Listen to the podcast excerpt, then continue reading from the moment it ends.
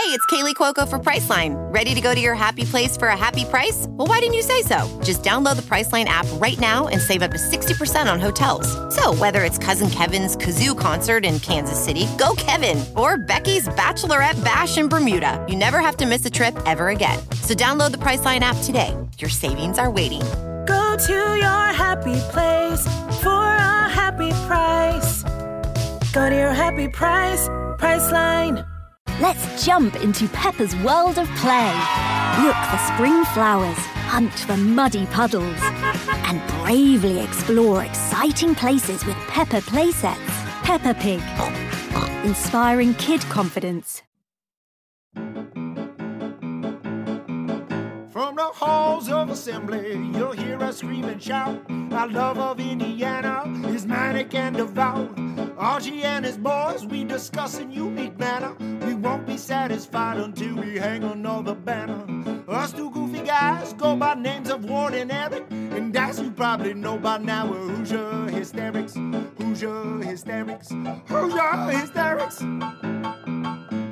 The Colts won. Oh man, we're just gonna start that. Did you Hey, watch if you're it? to kick us, if you're going to kick us while we're down, I'm gonna I'm gonna shout when we're up. And yes, I watched every moment. And they looked good. They did. They really did. Are you telling me that you think today, and maybe moving forward, that the Indianapolis Colts are indeed deriving a source of strength because they are? Powered by. This is for the guy who said that the pig siren call has run its course. Pee,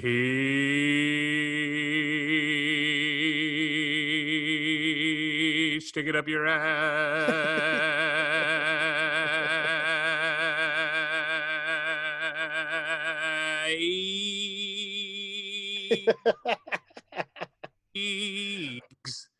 That was a solid one. We got destroyed on that thread. Yeah, I want to. Let's talk about it for a second. Not too much. I know, but here's what I want to say about it. You're right. I, we shouldn't focus on it. And by the way, we've gotten a lot of great support from people that are like, don't mind the haters. But here's what bugs me. Oh boy. Of course, the internet, social media, it is all just filled with negativity. Vitriol. Yes, it is just a cesspool for unhappy, cynical, negative people to spew their shit and feel like they're having their voice heard. You know, it it gives them something. Yeah, and when you respond to them, I know. their voice. Hey, shut up. It validates too. that. You Well, responded too. Finally, finally. But here's what I want to say what what bothers me about it. Okay. It's not that I want to like prove them wrong because there is you can't argue with a fool. So there there- it's not that. When we started this thing and for a long time we were in this like bubble of just everybody was kind of like, "Oh wow.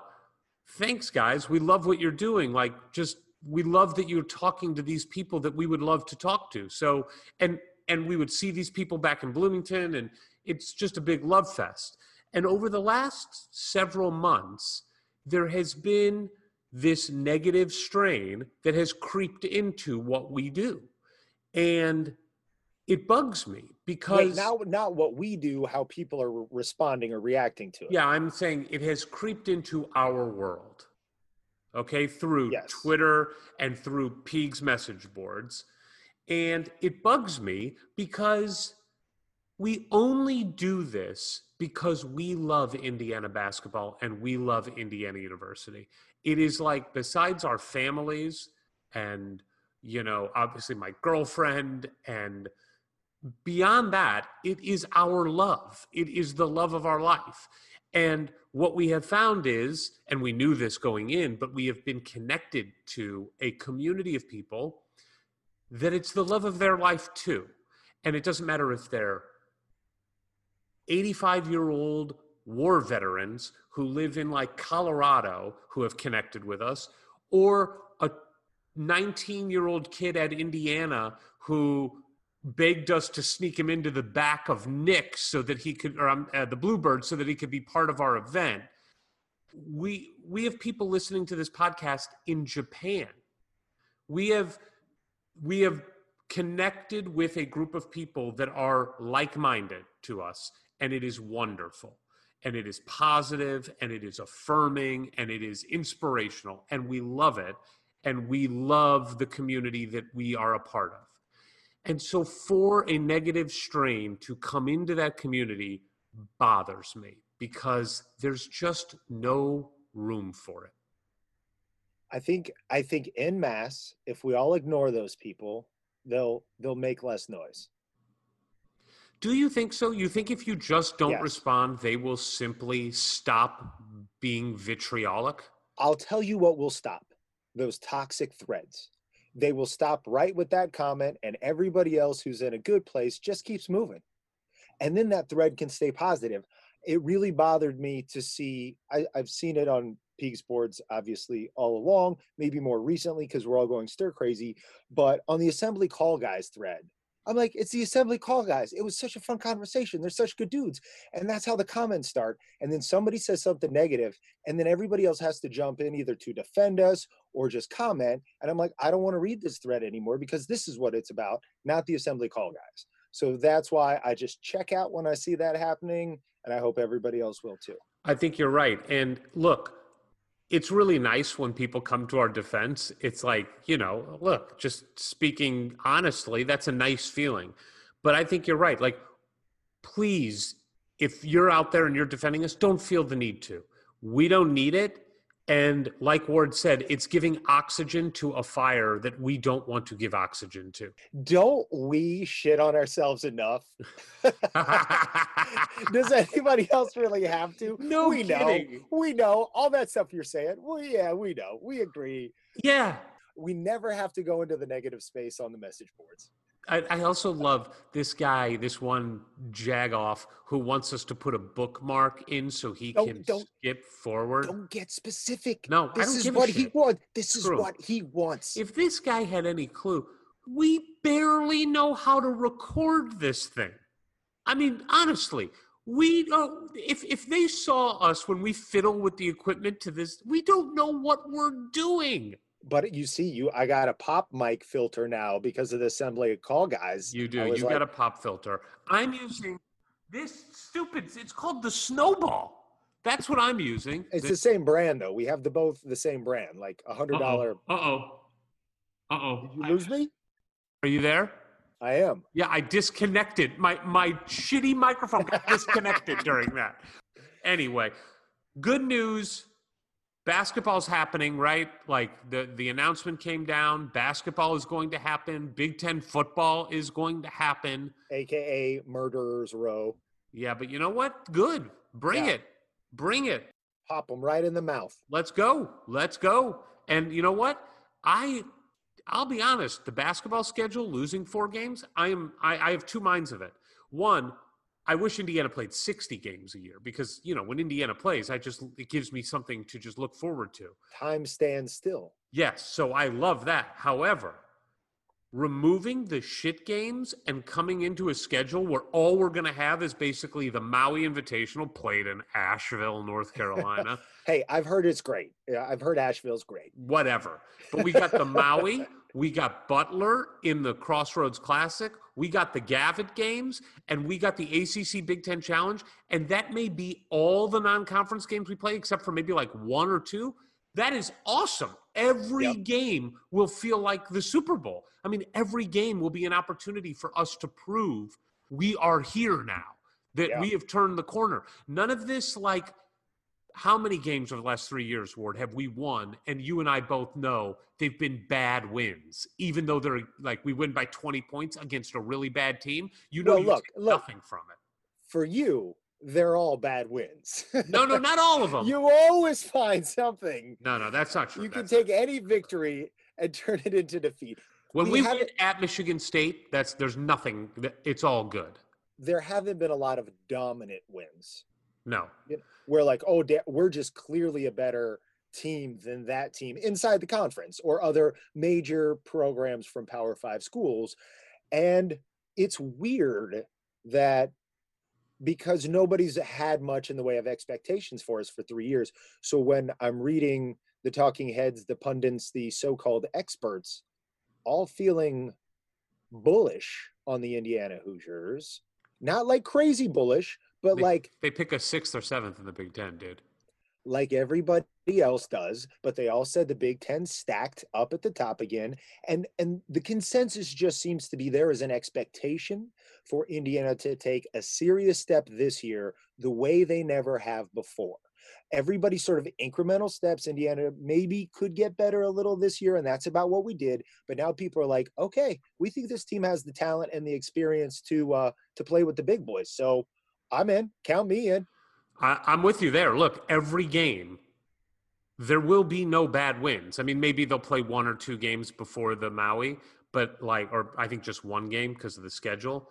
But if you win a game this year, it's going to be a good win. Like, because the Big Ten is so deep and because these non conference games are all going to be important, it's going to be really interesting. I'm just so happy they're going to be playing. I think Indiana has gotten back to workouts after being shut down They you know, did. right around Labor Day. So that's Yep. good. Uh, I'm just excited. I'm excited, man. It's gonna be good, good stuff. Oh, hey, uh, uh, episode two of uh, Mandy and Holly's podcast went up.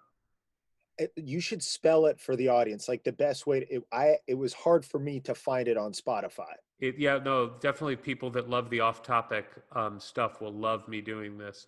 But the name of the podcast is Liletta and Mirena. It's L I L E T T A, and then ampersand for and, and Mirena, M I R E N A. And I will let you listen to the podcast to understand why it is called that. But the second episode went up, and let's just say that was a hard episode for me to listen to. i don't i have not heard that i don't believe annie has but i know she cried at least twice in the first episode Is that right? yep Well, guess what? I cried six times.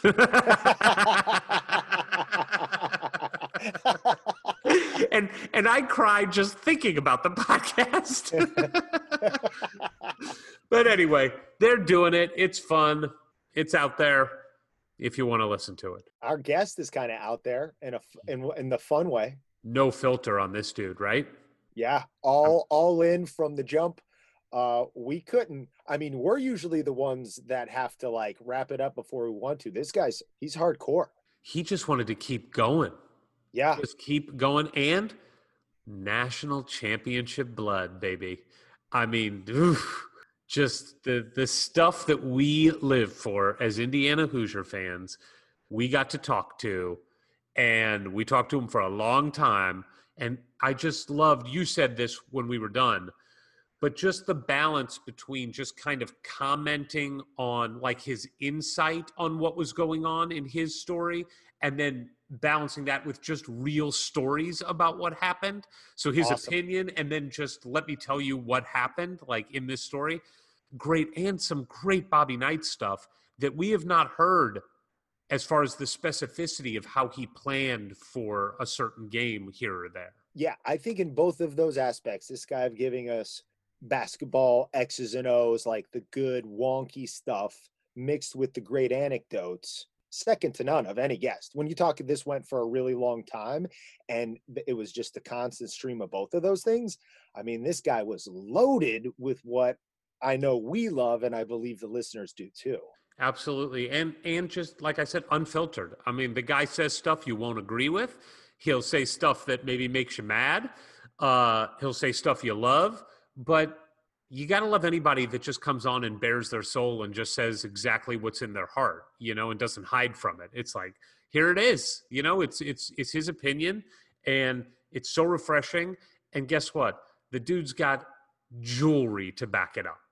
So you Forever. gotta gotta listen to his opinion a little bit more than you say listen to like our opinion on anything. Let's go ahead and let them start listening because this this is going to last you a few days, most likely. And I do want to just do a little tease because we don't normally do this. We got a big one coming next week. This one's big for national championship and Big Ten championship jewelry and what he meant to the last national championship for Indiana. But next week's is a big one for us. We're not going to give it away yet. I was waiting to see. I was like, you're not going to spoil that yet. No, not going to give it away, but it's a big one and one we've been wanting to do in some capacity since we started. Yeah, that's true. That's true. It's evolved. Yes, it has evolved. So we will uh, divulge that at a later date. But uh, Here we go. Enjoy this one. Hoosier hysterics. Hoosier hysterics. Ladies and gentlemen, boys and girls, as you all know, this podcast was born and raised in Glendale, California. And today we are so excited to welcome a guest who also was born and raised in Glendale, California. That's all the details I'm giving him. Eric, the rest, it's up to you. We are talking to a gentleman today who just happens to be 79th all time in scoring at Indiana, 19th all time in assists, led the team in assists his junior and senior year, led the team in steals his senior year, tied for 12th all time in field goal percentage at Indiana. He's a guard. He shot 53.8% for his career from the from field goals. He is seventh best, seventh best all time in field goal percentage in Big Ten games at 54.3%. By the way, his career average ahead of Kent Benson. His Big Ten average 0.5 points behind Calbert Cheaney. He led the team in three point field goal percentage his senior year. You might ask, what did he shoot his senior year from the three point line? 58.1%, which, by the way, if it if it qualified for number of shots taken, it is the single best season all time at Indiana three point shooting. He was the Indiana MVP in 1989. He was the all acad- he made the all academic team in the Big 10 1988, 1989. He was team captain his senior year. He was second team all Big 10 his senior year. He was honorable mention AP All American his senior year. He is a two-time Big 10 champion. He is a 1987 national champion. Oh, and by the way, he also got drafted into Major League Baseball, where he hit over 300 in the minor leagues in his first year for the Oakland A's. This dude is a stud. Please welcome Joe Hillman. Sounds like I should have shot more. we agree. We agree. totally should have shot more. Joe, how are you? I'm great. Nice to be with you guys. This is going to be fun. It is going to be fun. So when you hear all of that, uh, all of those accomplishments, besides knowing now that you should have shot the damn ball more, what stands out to you the most as I rattle off all those things? 1987 championship and two Big Ten championships. That that's I went to Indiana from California to play a national championship team, and you know, it happened. And I would, people ask me all the time, why'd you go to Indiana? Well, I went to Indiana because I wanted a chance to play on a national championship team, and it happened. And um, go back there again in a second I had to do it all over again. So great experience, great friends. Um, and it, what, what's amazing that I, one of the things that I, I love the most about all the Indiana stuff is my good friends today are guys that I didn't even play with at Indiana, but guys like Randy Wittman and Ted Kitchel and um, you know, those are guys that I talked to, Brian Evans, and, and they weren't even guys that I played with, but just because we all played in Indiana, we're friends. I mean, it's just it's just neat. It's that, and I love that. We love that too. Uh, so why don't you first orient us with where you are now, what's going on with your life. Obviously, it's crazy times in the world. How are you getting getting by in such a mad time? Well, um, I live in Zionsville, Indiana, which is the northwest of uh, Indianapolis, and I am a partner. Me and my partner have a company uh, called Trustwell Strategies, and we do financial services, uh, money investment, money management, investment, financial planning, advisory. We do some insurance, and uh, we started that about a year ago. Right about now, it's it's wow. really been a year, and everything started off great. And COVID hits, but uh, we we like to say we bet on ourselves. We left a firm that had a bunch of you know 300 advisors, and we started our own, and it's been the best thing we ever did. So um, and, you know, it just it, it truly worked out, and we we we give our clients a better uh, experience, and it's just it's even through all the COVID things, it's it's just been good, and we've we've survived it. Obviously, we don't have the same face to face personal connection, but we do a lot of Zoom meetings, and uh, things have worked out really well. I imagine as you you go off on your own into the business world, finance, it's ultra competitive is that competitive fire you had that that made you such a great athlete and and have so much success does that translate pretty readily into the business world well, it does because you you want to you want to do well, and you want to you you want to do well for your your clients, especially on the investment side of things. Uh, but really, the stuff that you learn more from the the athletic stuff is is time management and just discipline to to do the right things uh, more than the competitive thing. I mean, everybody says they're competitive. Um, yeah, you know, nobody really knows you're competitive until you get in the battle, but uh, you know, the, the stuff that you learn on how to prepare and do the things that you got to do uh, to put together a plan and things like that. It's the same things like when we used to get and and walk through other teams' offenses and prepare our defense. And and I think that's the the thing that you take from the sports and the stuff that I did at Indiana into the business because everybody everybody wants to do well. It's it's are you willing to put in the time and the effort to correct mistakes because you're going to make mistakes and how do you learn from it um, and i think that's what i took from coach knight more than than anything else is yeah you're going to mess up and you're going to get you know he's going to get on you but you got to learn you got to learn from your mistakes and let's not do them again and when i talk to our young guys our young advisors uh, you know, we talk about okay, you gotta you gotta get in front of people and and you gotta offer eh, different alternatives. But if you already have them as a client, don't be afraid to say, hey, look, here's something. I don't know if you'll like it. Um, it may be for you, it may not be for you, but I got to do my job and I got to show this to you. Um, and, and, and not be afraid to, of hearing no. It's just like you can't be afraid. I think early on in Indiana, when, when I started my career, I wanted to play so badly that I played not to mess up. I played not to make mistakes. I played not to miss a shot. And you just can't you can't do that. You can't play that way because you're always wondering the what ifs. And you got to wonder the what if. Okay, what if I do this? Not what if I don't do this. Mm-hmm. And it seems like it would be the same in finance too. Although with finance, the the what if I don't do this or what if I do this is costing someone money, perhaps. That's well, got to right. be a whole now, other level of pressure on you.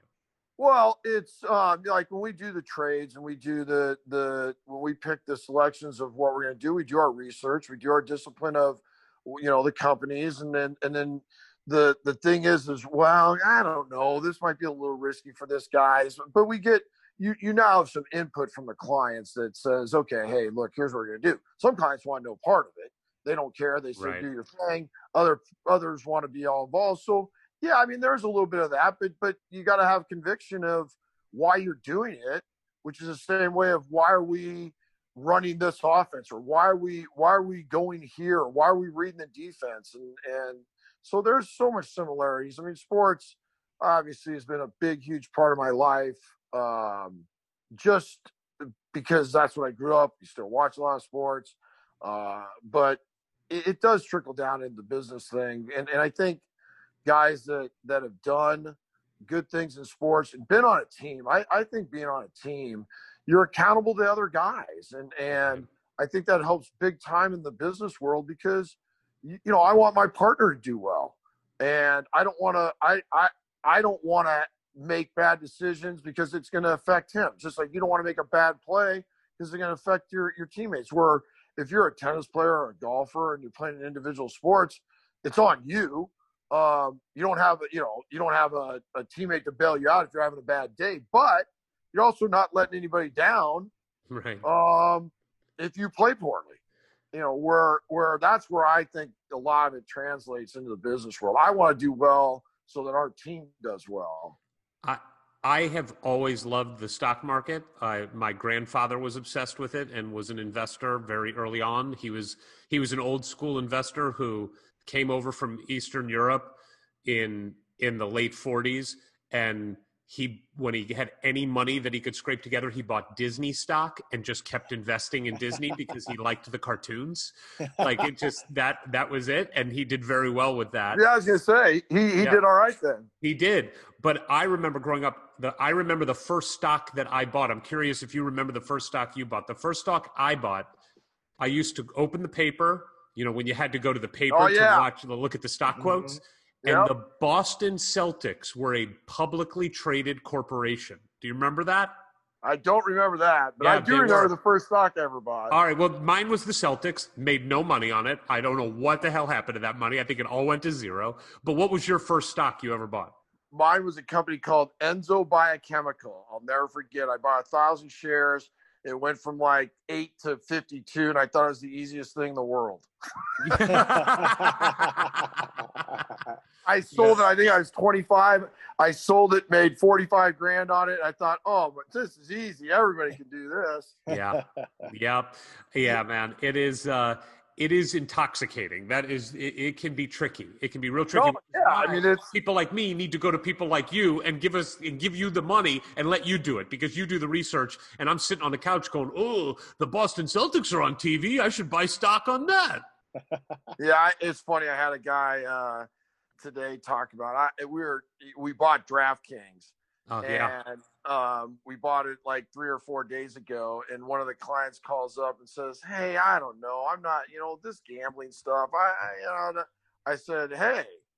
What we're doing in the stock market every day is just legalize gambling, and you know, da, da, da, da. I mean, it's just- I mean, it's just kind of, you know, it's kind of funny. But DraftKings is is become a uh, a deal where so many people are on the site just for playing, you know, fantasy stuff. Right. It's such a big thing now, and um, you know, it's done tremendous uh, stuff, and it Well, actually the last few days, the last three days. the Yeah, last few it's days, it's up like thirty percent. The last few Yeah, it's, it, it, we bought it at 40, 41, and it's popped. So, yeah. um, but it's just fun. I mean, you know, I mean, you hear those. Hey, there's just as many ones that we buy that go down too. So, right. Well, um, well, hopefully not as many. Nah, not quite. no, but you're, you're not gonna you're not gonna be right all the time. No, you There's just can't be, right? No chance. So you know, and, and, and we have stuff with different.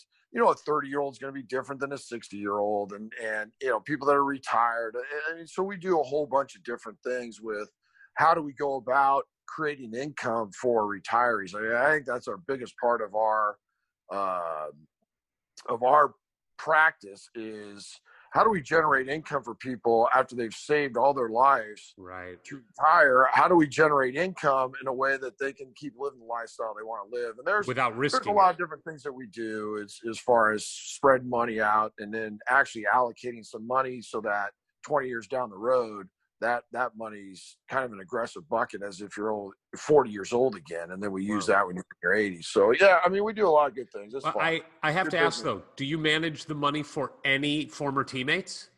Uh, no, we don't. Never. And you know what? I've never, um, I've never really gone after that. Yeah. Um, but Because it know, would I be mean, awkward. Because it'd be a little No. awkward. no, it's not that. Um, I, I don't. I when we all get together, we don't really talk a whole lot about uh, what we're doing, this or that. I, I, I never. If somebody asked me about it, I would definitely sit down and talk to them about it. And and I we do stuff with friends. Yeah. Uh, but it, it's not something that I just when we get together. Hey, hey, hey, what are you doing? Who are you with? Yeah, I just I don't. I just I'm not good at that. I, you know what? If somebody wants to talk, we can talk. But I'm not gonna. I'm not gonna force something down Sure. somebody. And uh, so, you know, especially guys like that. And- Yeah. but if somebody will ask me questions, I'll say, hey, we ought to sit down and have a conversation.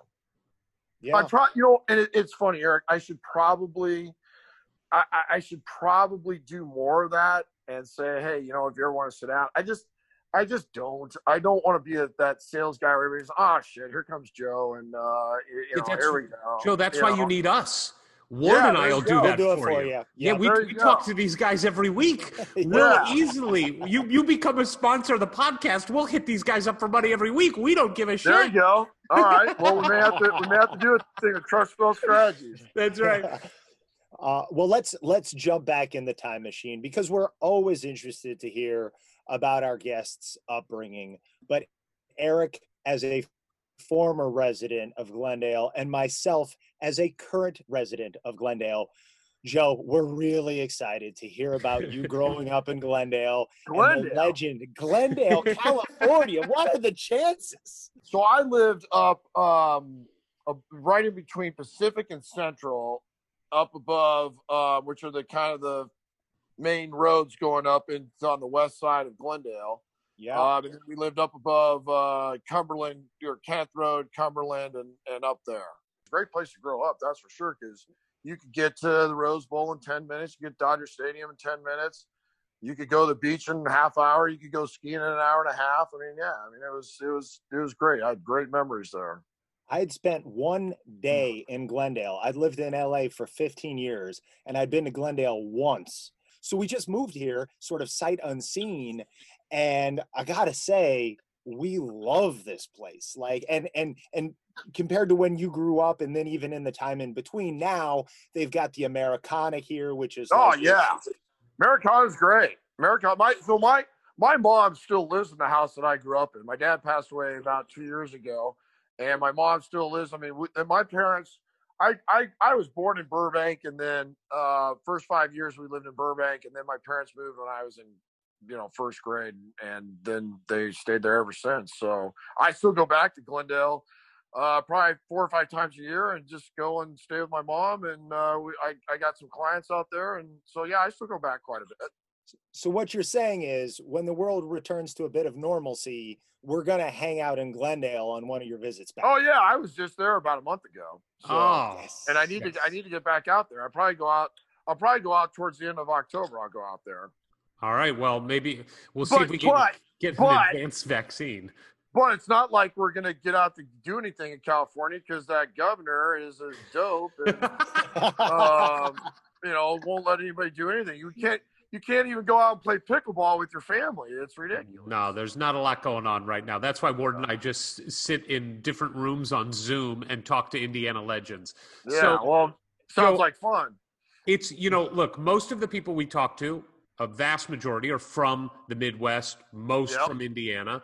And we both know when you grow up in Indiana, you have no choice but to fall in love with the game of basketball. It is born and bred. But in California, it's very different. While Oh, there's yeah. lots of people that play basketball, it is by no means the number one sport.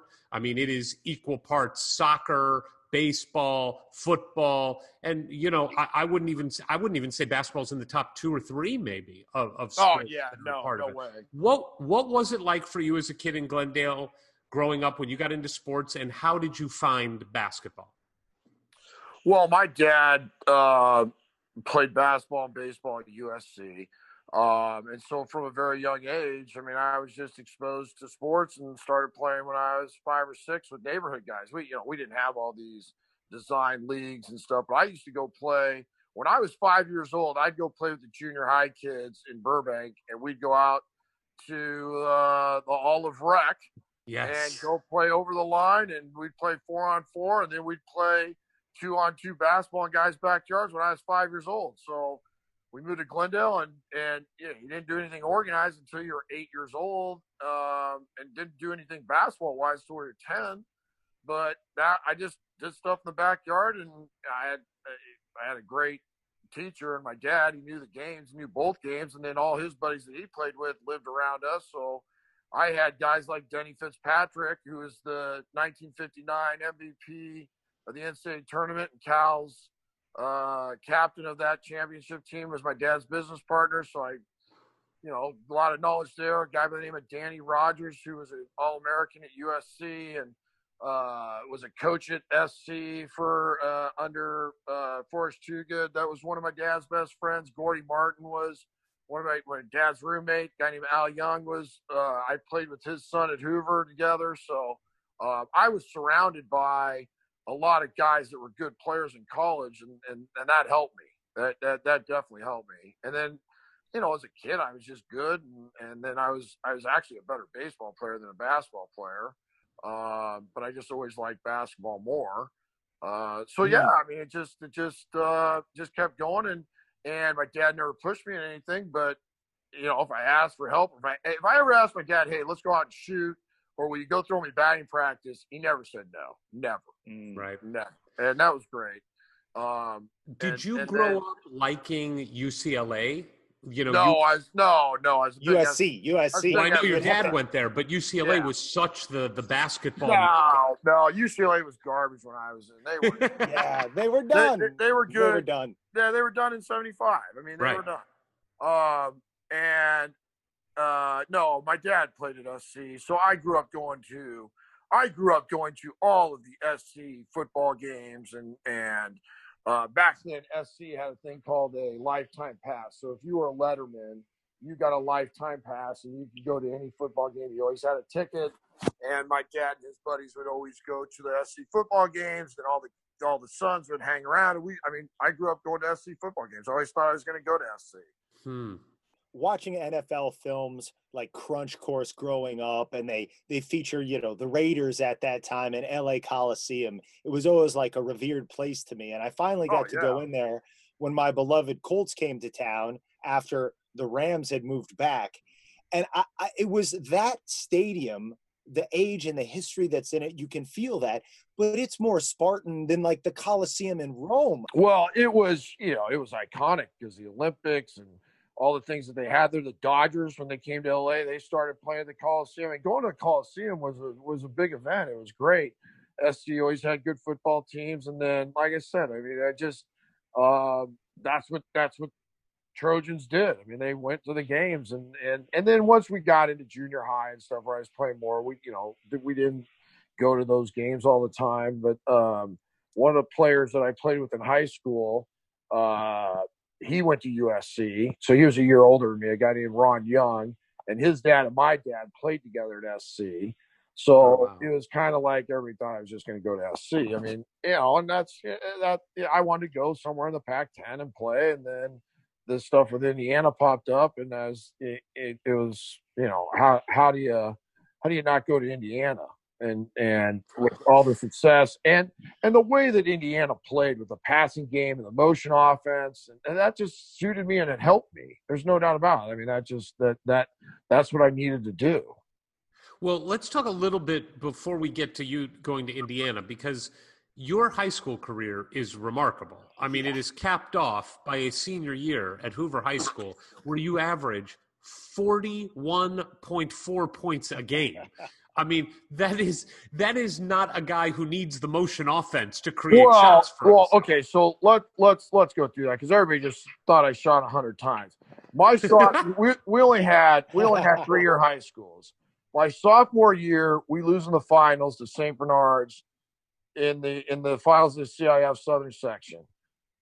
My junior year, we lose to Cal Poly in the semis or Long mm. Beach Poly, and then I was the only guy my junior year that played varsity basketball. We had a couple other guys, but they never played. And so basically, my senior year, well, when I was a junior, two of the seniors played D1 basketball. One went to San Francisco and one went to SC.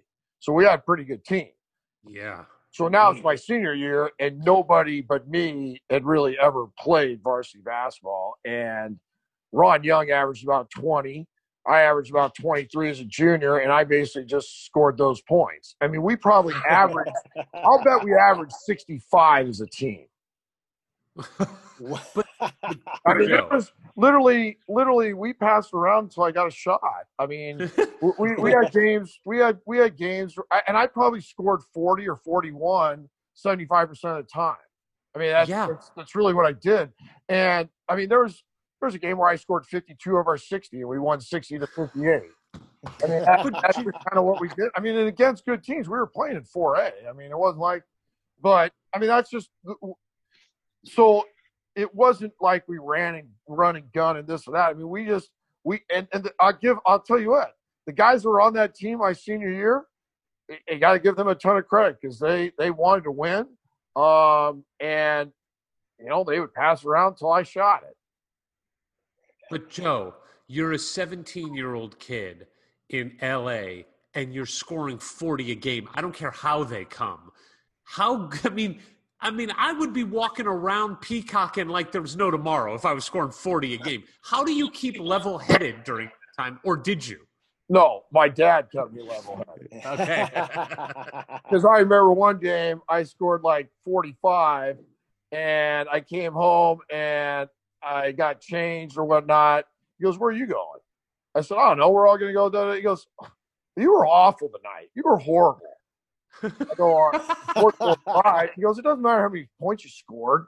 You guys, you weren't any good tonight. And so, you know, I mean, but, but, I mean, that wasn't, I mean, don't get me wrong. My dad was my biggest fan and, and my right. quarter, but Uh, you know, I didn't I didn't think about that stuff because I wanted to win. And I mean, that was my biggest thing. We, I was always, when I was a kid playing T ball, we won the city championship. I won the city championship in Little League. I won the city championship twice in Babe Ruth. I mean, I wanted to win. Um, and that was what it was all about. I, I, you know, it was always about how do we find a way to win the game. Um, and that, I always said to guys, look, if you're getting beat, nobody's going to get credit, and if you're winning, everybody gets credit. So who Mhm. cares? Let's let's go win. Um, and we had some good guys. I mean, my sophomore year, uh, we had two forwards that were pretty dang good high school basketball players. One of them, Kevin Brown, played football at Cal as a quarterback. So we had we had um, we had some pretty good guys. And then my senior year, we just had all my buddies, and we went out and played and had a great time. And, and you know, we ended up winning the league or tying for the league, and then we did get beat in the first round because I didn't play very good that night. But um, yeah, high school was a great experience, uh, just because of the fact that, like you said, you were I, you know, I was the main guy, and you're getting a lot of publicity, a lot of notoriety, but um, it just it just when when you didn't win, it wasn't uh, the goal was to win it all, and we didn't. And Sure. We weren't going to do that my senior year. We just weren't big enough. Uh, we had another guy about six four, and I was the next biggest guy, and uh, we just didn't have the size that we had the prior years. And, and like I said, when I was a junior, we had two other guys. Um, Division one players. yeah, there were Division One players. Yeah, so they were. It's crazy to have, to have three Division one players on one high school team. Yeah, but we but we were playing against we were playing against teams that had five or six. Wow. You know, St. Bernard's. When we lost to St. Bernard's in the finals my sophomore year, they probably had seven or eight guys that ended up playing D one, and then Poly probably had five or six, and Mater Dei always had a bunch. So Oh yeah. you know, you hear about all these. I mean, there was a lot of good teams, and in California, um, if you didn't finish in the top three of your league, you didn't make the playoffs. So you Mm. had to you had to do well in the regular season, which I always loved. I loved that. You know, Yeah. I, I, I Every game matters. yeah, it was a it was a big thing. Sure, it was great. So I feel like I'm I have a better understanding now of why you were such a a composed and knowledgeable floor general by the time you got to Bloomington, not only being a leader on your team, but your father's knowledge, all his friends' knowledge, all pouring down on you. But one man that hasn't been mentioned, uh, who was around and I believe maybe coached your father, was around watching some of your games, and was also crucial in Coach Knight learning about this Joe Hillman out of Glendale, California.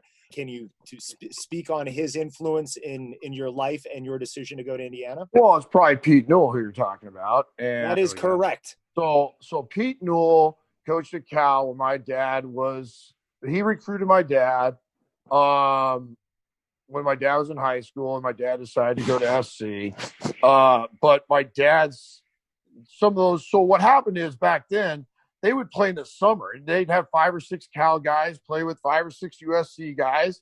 Uh and that's kind of how and Newell would coach it and do all that. But my some of my dad's best friends were Cal guys, Tandy Gillis. Um, uh, Denny Fitzpatrick was his business partner in Pac-10 Partners, and so though you know those guys would all come and watch me play, and that was kind of how it got started. And Pete Newell asked me, "Hey."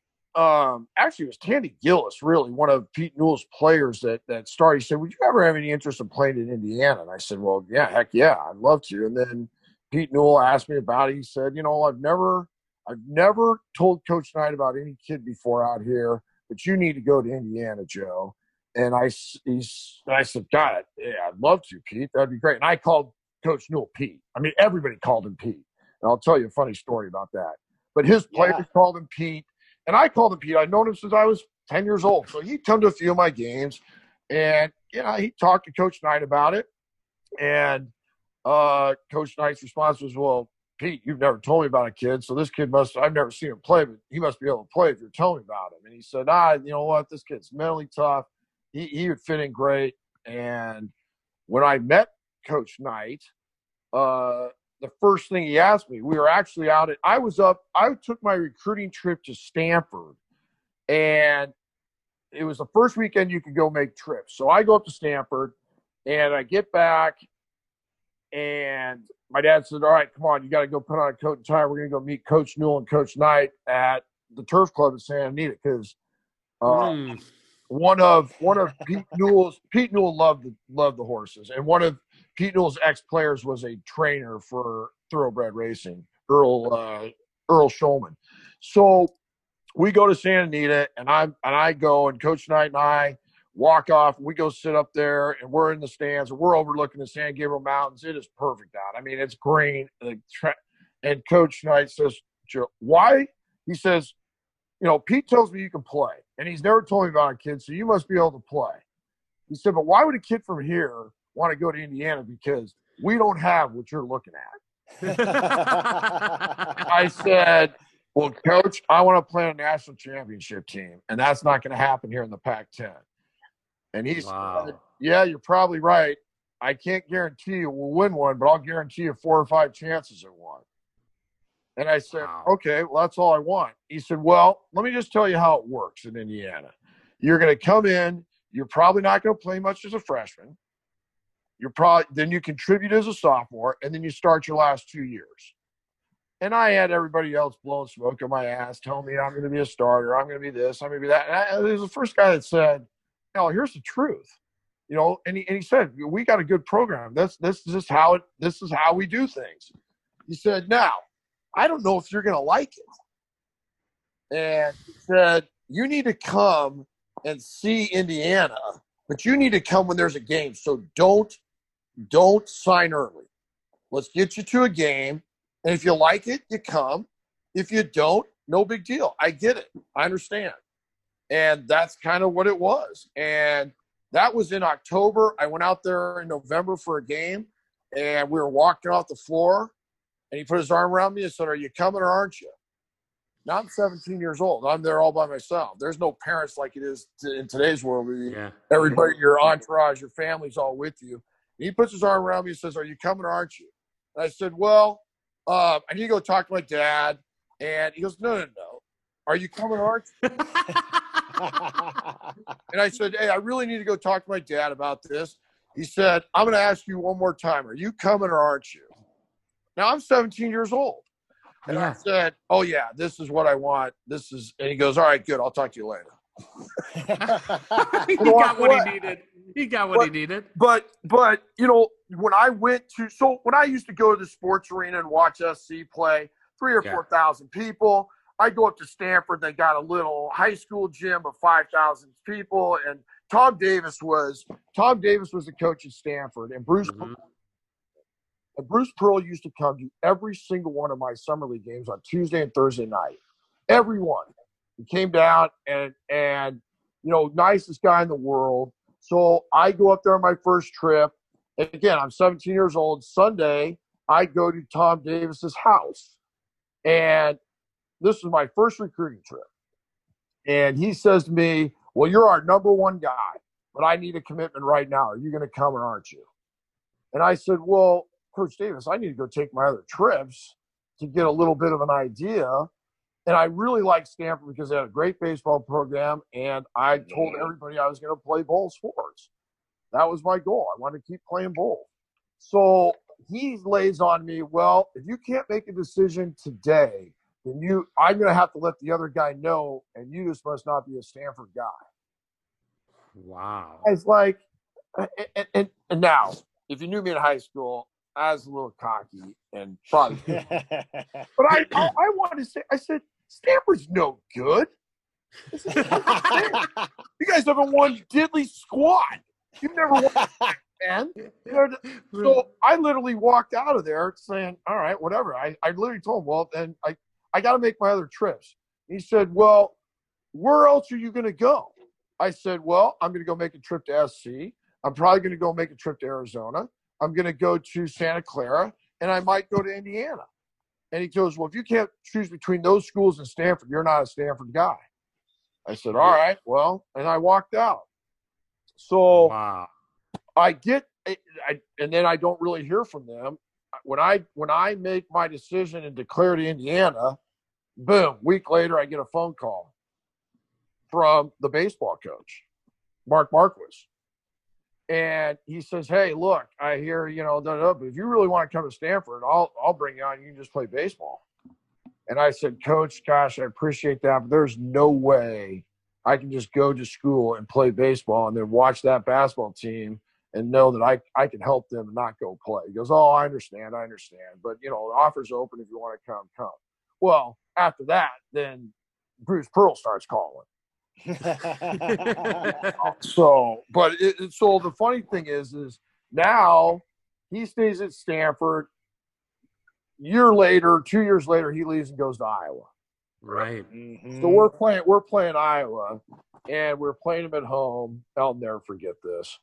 And and this is just typical me, being a smart ass that I am. We, we we beat Iowa. We're going through the handshake line, and I go, Coach, I guess you're not a Stanford guy either. And he, he started laughing and said, Joe, nice game. Yeah, it was great. Da, da, da. And, I, and, and I literally said, Coach, I guess you're not a Stanford guy either. That is sensational. That is so good. So, I, I want to take a step back to the Santa Anita first meeting with Coach Knight. yep. So clearly, Pete Newell is a legend, and you have a relationship with Pete. You said you had a story about calling him Pete. Oh, yeah. So Let's hear that before I ask my question. everybody called Pete Newell Pete. Uh, his players, I mean, his friends, my dad.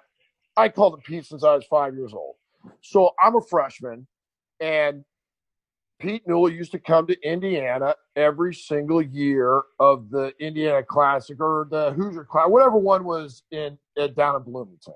So he would come in on Wednesday and then stay through the weekend. We played the two games on Friday and Saturday, and we'd win and whatever. So uh, he shows up on. So he comes.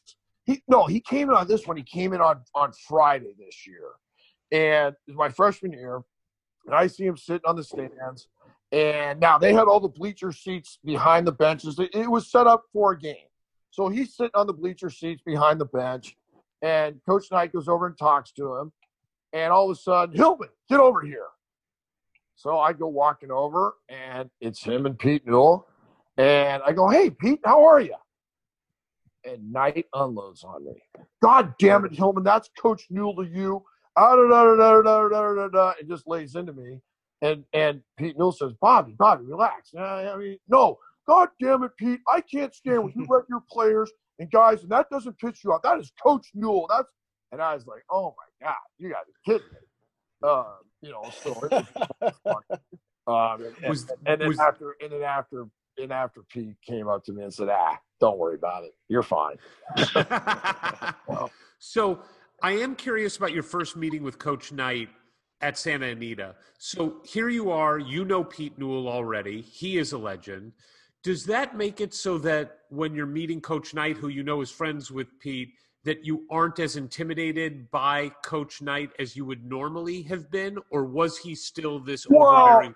No, you know, here's the deal with that. He wasn't, uh, you know, I knew that they were good. They won it all in 76, 81. I mean, when, when ESPN started, I remember watching Wittman and Kitchel and Yeah. saying, oh my gosh, I love how these guys play.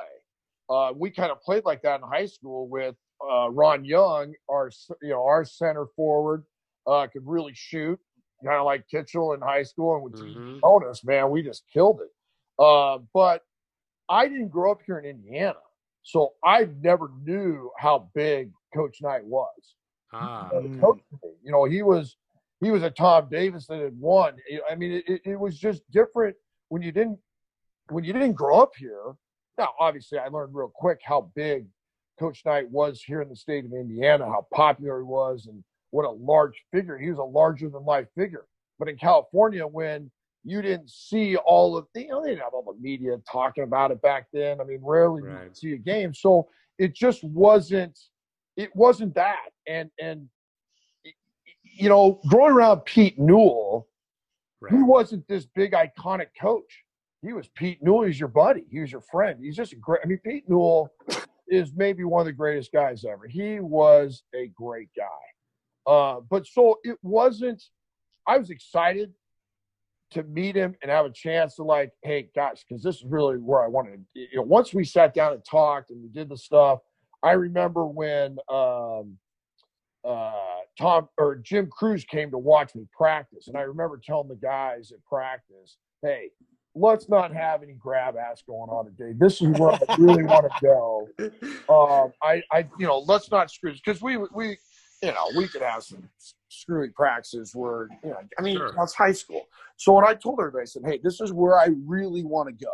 So let's not let, let let's go full time. Let's not have any screwing off, and let's let's go play. And you know, because that that it was once once it kind of started getting in motion, that's where I wanted to go.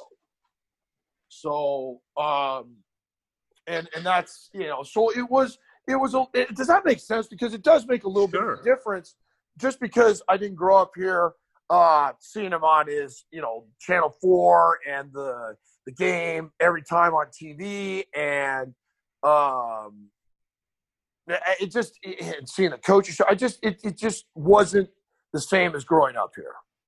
Was it was it shocking to learn he was so popular? People would watch him play golf on his own golf show. Well, it I, I was stunned when I got here how popular players and stuff were. I mean, I remember as a freshman getting here, and then it, it- once games started, people were asking for your autograph, and it was such. I, I mean, it just, it was just, it was that was a bigger shock than leaving the ocean and the mountains to come to cornfields and uh, flatlands.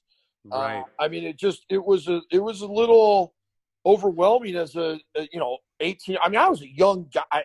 Basically, I, I when I got to Indiana, I had just turned eighteen two days prior to coming to Indiana. So I was a young, you know, I was the youngest guy in my class, um, and it it it just it was kind of overwhelming on how popular and, and how people treated you. And it, it was the problem is it was really easy to get caught up in that and start believing it all and think you're sure. a lot better than you are and, and all these people and it, it was um that was that was a little tough for me when I got here to to be able to you know flush that out and, and you got to play and you got to do stuff so it was that was uh that was an adjustment no doubt about it You- And let's not kid you- you- ourselves. it was like it was distracting. Is that what you're saying? let's not what- kid Yeah, it could have been. The girls. The girls. Come on.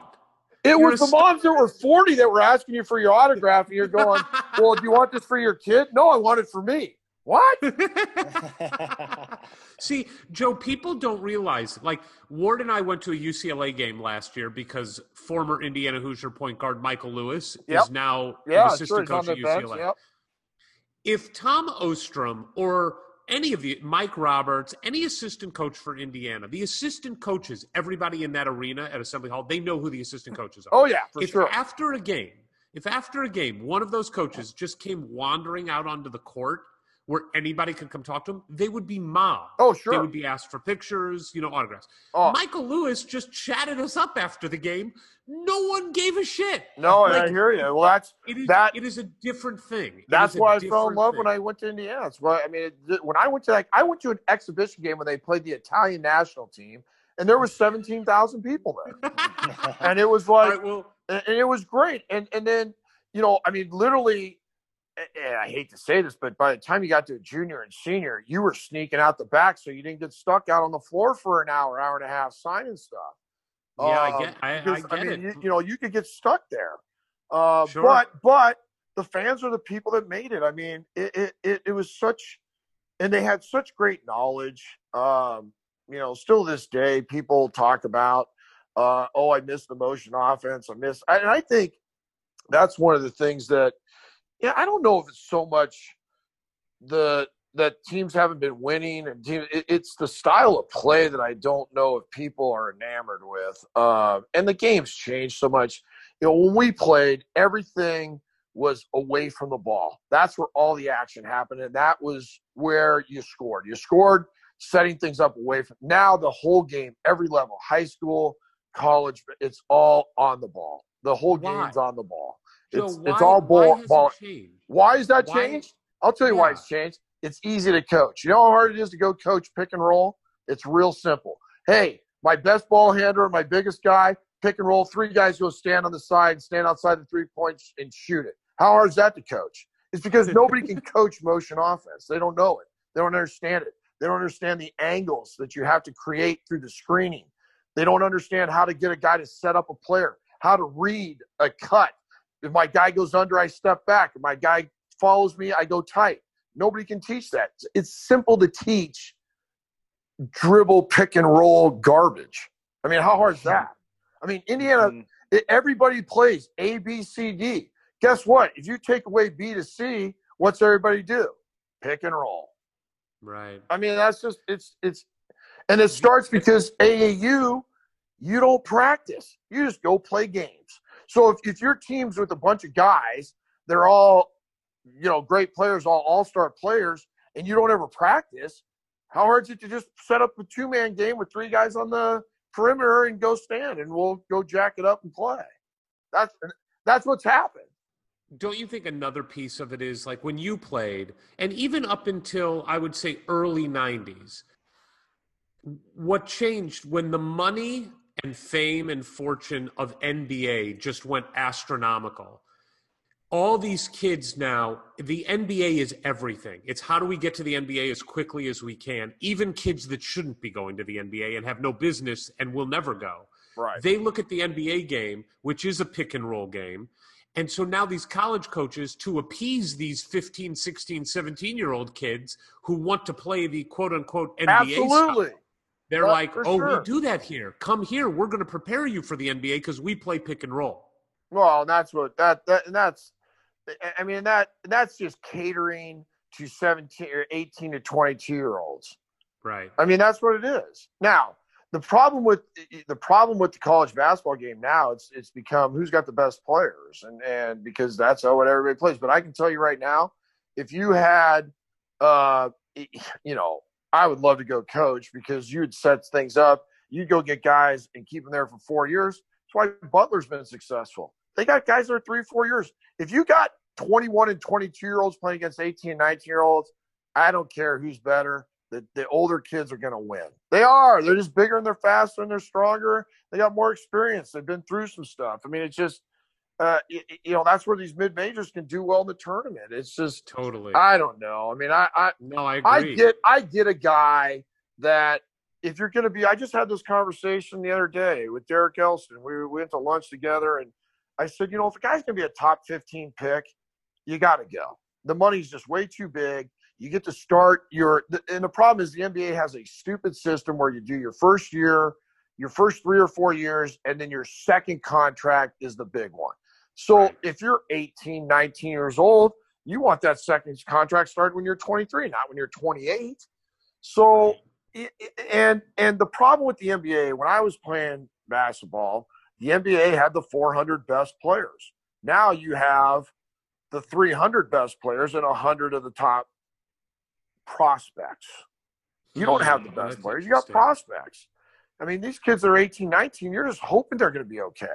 You don't and know many of them aren't. And you many know, and so aren't.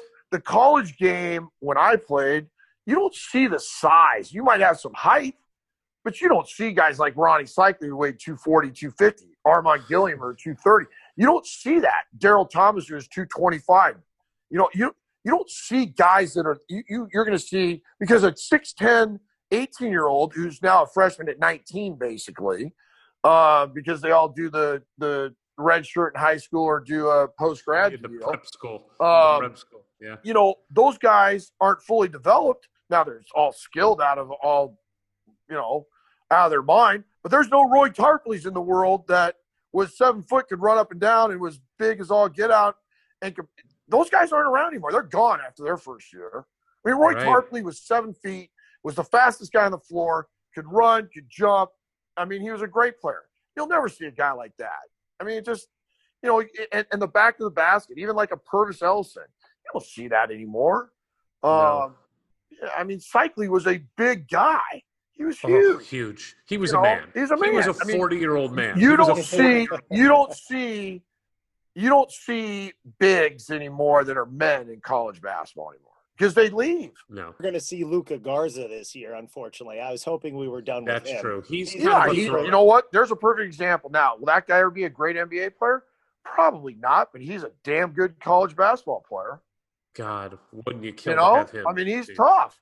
Uh, He so is. you know, and that's where the game's changed a lot too, and that's and that's what's disappointing because uh, you, you you look at guys, and I get it, and you always say, well, man, if that guy would have stayed one more year. Oh, well, I'll give you a perfect example: Cody Zeller. What? Would, why would Cody Zeller stay?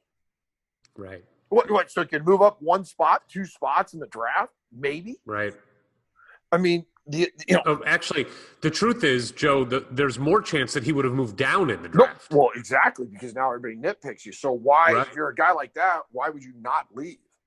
right. And so No, it's a very you know, and, that, and that's you know, now you get a guy like Romeo Romeo Langford who leaves, he's a 14th pick. I mean, he hardly played this year. Um, you know, you get into that stuff, but how do you fault the guy that gets all that money and now he's going to be now he's going to be 23 and his his first contract's going to be done. You think the Celtics are going to cut him? No chance. They're going to give him a second contract because they've invested some money in him. But you know, you probably get better practicing against NBA guys every single day than you do playing college. But Sure. I mean, it's just it, it, it's a tough thing. What what what I think is sad is you go through and you see all the guys that are underclassmen that commit to go to the NBA, and there'll be 120 underclassmen that leave early, and there's only 60 picks. Or what do you? I mean, what are you thinking? And you never hear from them again. No, I mean, right. And that's what's sad. Those guys them. should go finish college because how many of those guys then come back that don't get into the NBA? Yeah, they may go play overseas, which is good. You can make some money. But how many of those guys come back and finish their degree? Right. Yeah. You know, so that that's yeah. I mean, you never want to stop somebody from trying to live out a dream, but it, it's just I, I don't know. I think that's it's hurt college basketball because you don't For have sure. upperclassmen playing it. It's hurt the NBA because you don't have the 400 best. You just don't. I you're right. Well, let's talk about you living out your dream. The 1984-85 class where look, let's be honest, Indiana had won in 81, you know, and and hadn't been back at that level since, but but clearly there was a lot of hope at, at Indiana. You had guys like Steve Alford that were were already on the team. Well, and let's not forget the 84 gold medal game here in your backyard. Bob Knight was coming off of winning the gold medal with Michael Jordan and Steve Alford on that team.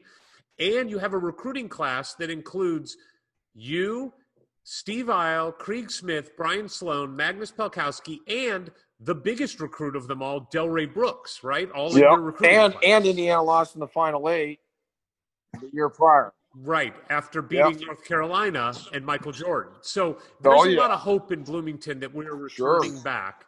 And you come off of your year of scoring 41 a game, but coach had been honest with you. Like you said, you knew you probably weren't going to play a lot.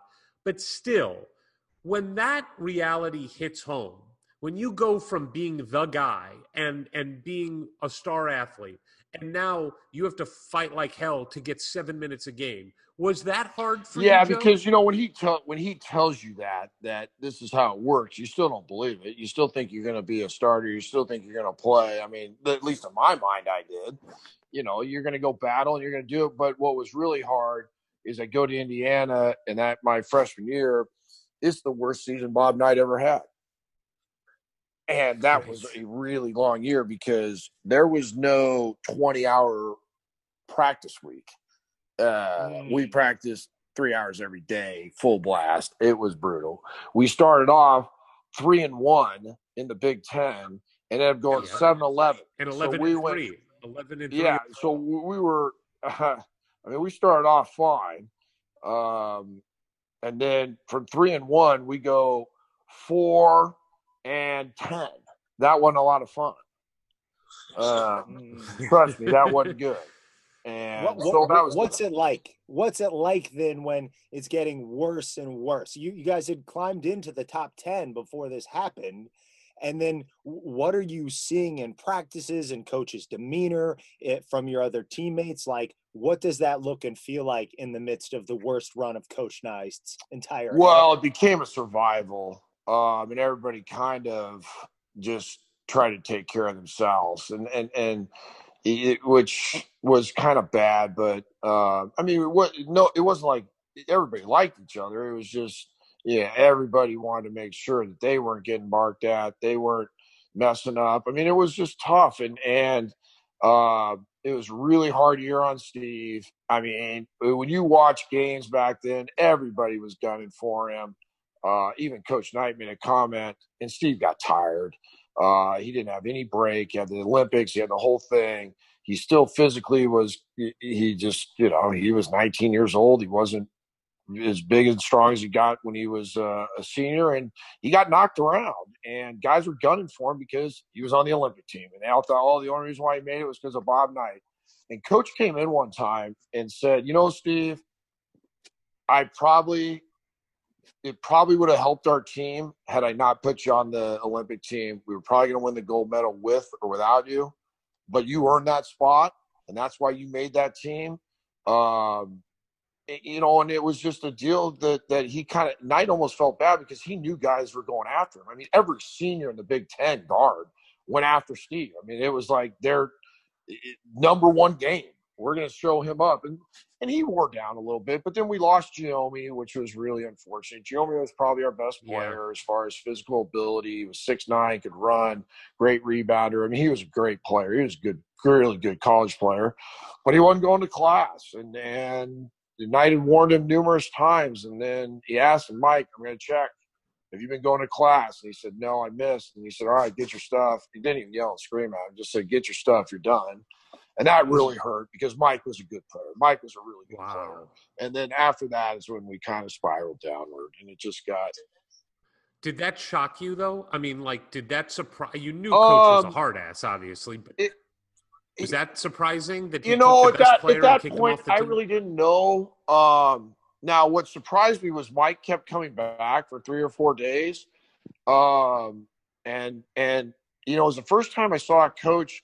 He didn't really get mad. He just kind of was almost like he was just done with it, uh, and so that was something that it was almost like he's not even mad. So he's dead serious about this you know, usually he'd get on guys because I think he wanted to see him fight back, and and it just I don't know it it and I don't even know I, it just seemed like after that we went downhill, and I don't think it was more that it was because it, it was more because Mike was a good player.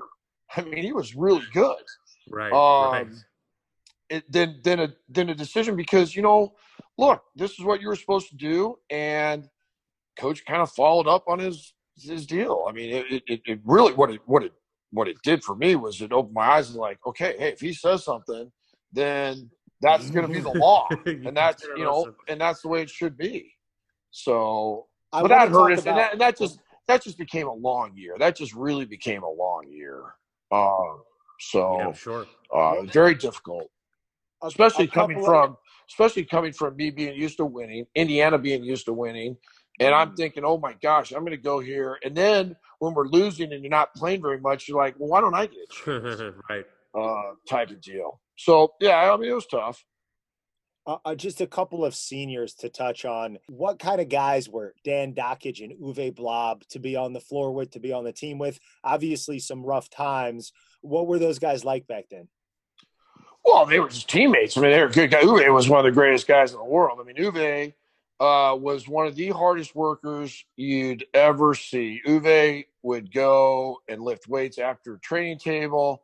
Uwe Uwe worked on his game, a really smart guy, great guy. Uwe was um, I mean, there was no nobody didn't like Uwe. I mean, it was uh, he was just a good guy, and uh, he battled and he worked, and uh, I mean, he he made himself an NBA first round pick. I mean, Uwe, you know, he was seven foot two, but he he was he was just a good guy. Dan, um, you know, I felt it was kind of tough on Dan because he's being a senior and, you know, we're having a bad year. And uh, it was just, it, that was not obviously the way you want to go out as a senior, being Knight's worst, basically his worst team in the Big Ten ever. And, uh, but, it, you know, it, it, again, I go back to, it's so much easier when things are going well to keep everybody in line that whole season was just tough because if you're not if you're not playing a lot, it's hard to lead and help other guys.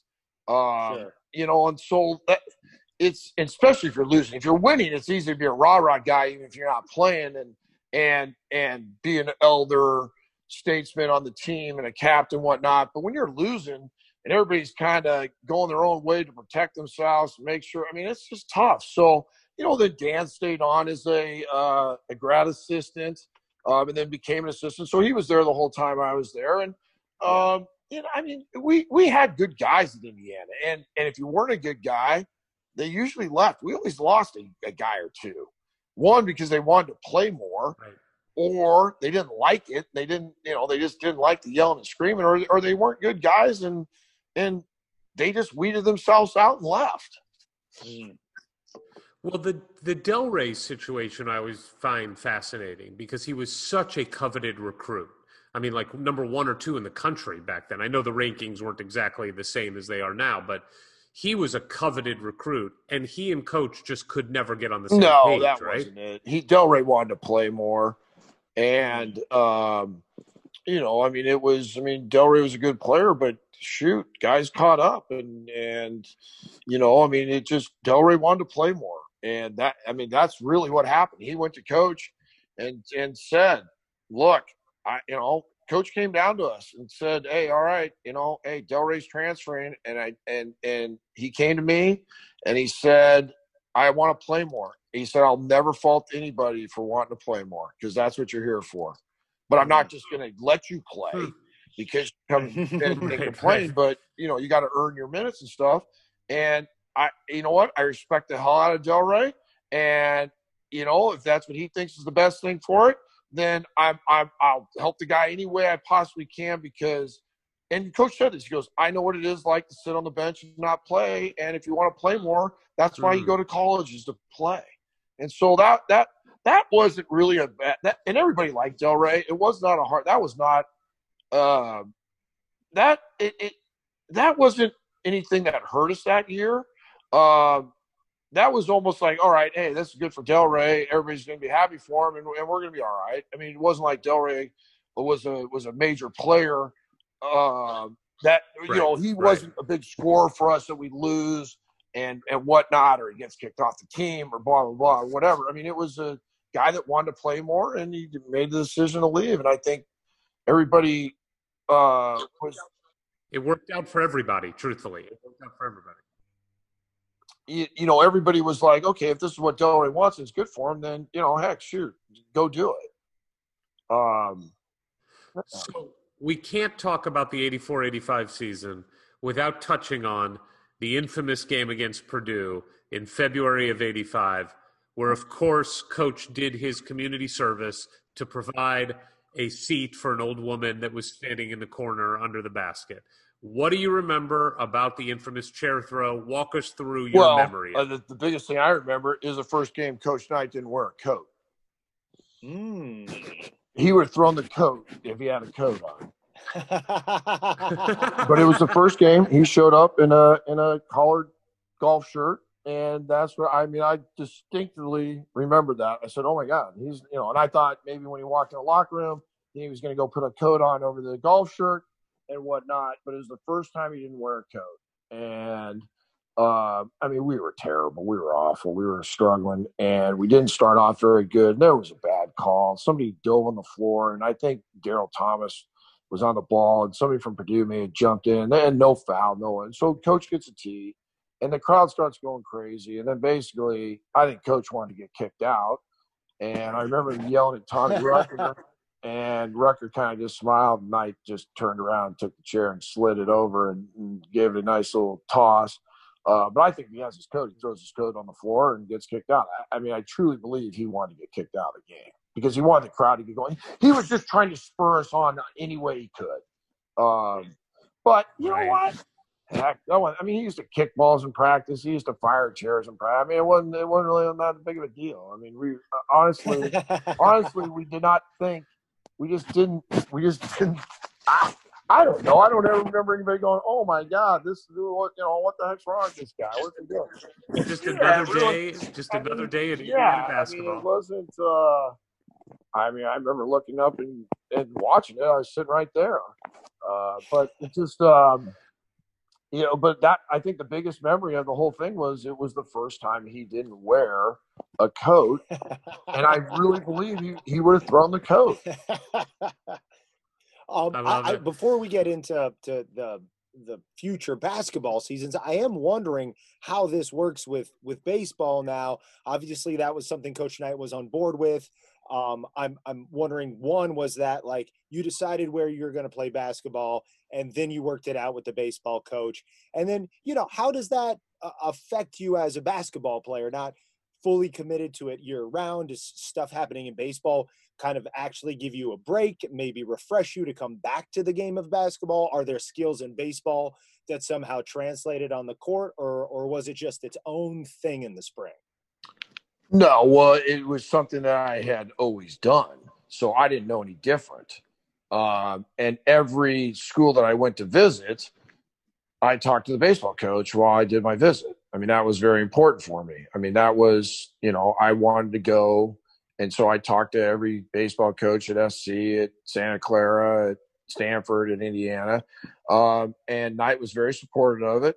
Uh, but I didn't know any different. When basketball season ended, I went and played baseball. And when baseball ended, I went and played basketball. I mean, that's just that's just the way it was. So there was no different. There, there was nothing different for me on that. Um, and so that was just a normal thing. But I always enjoyed getting done with basketball and going to baseball. I mean, I just did. But I loved baseball. I was good at it.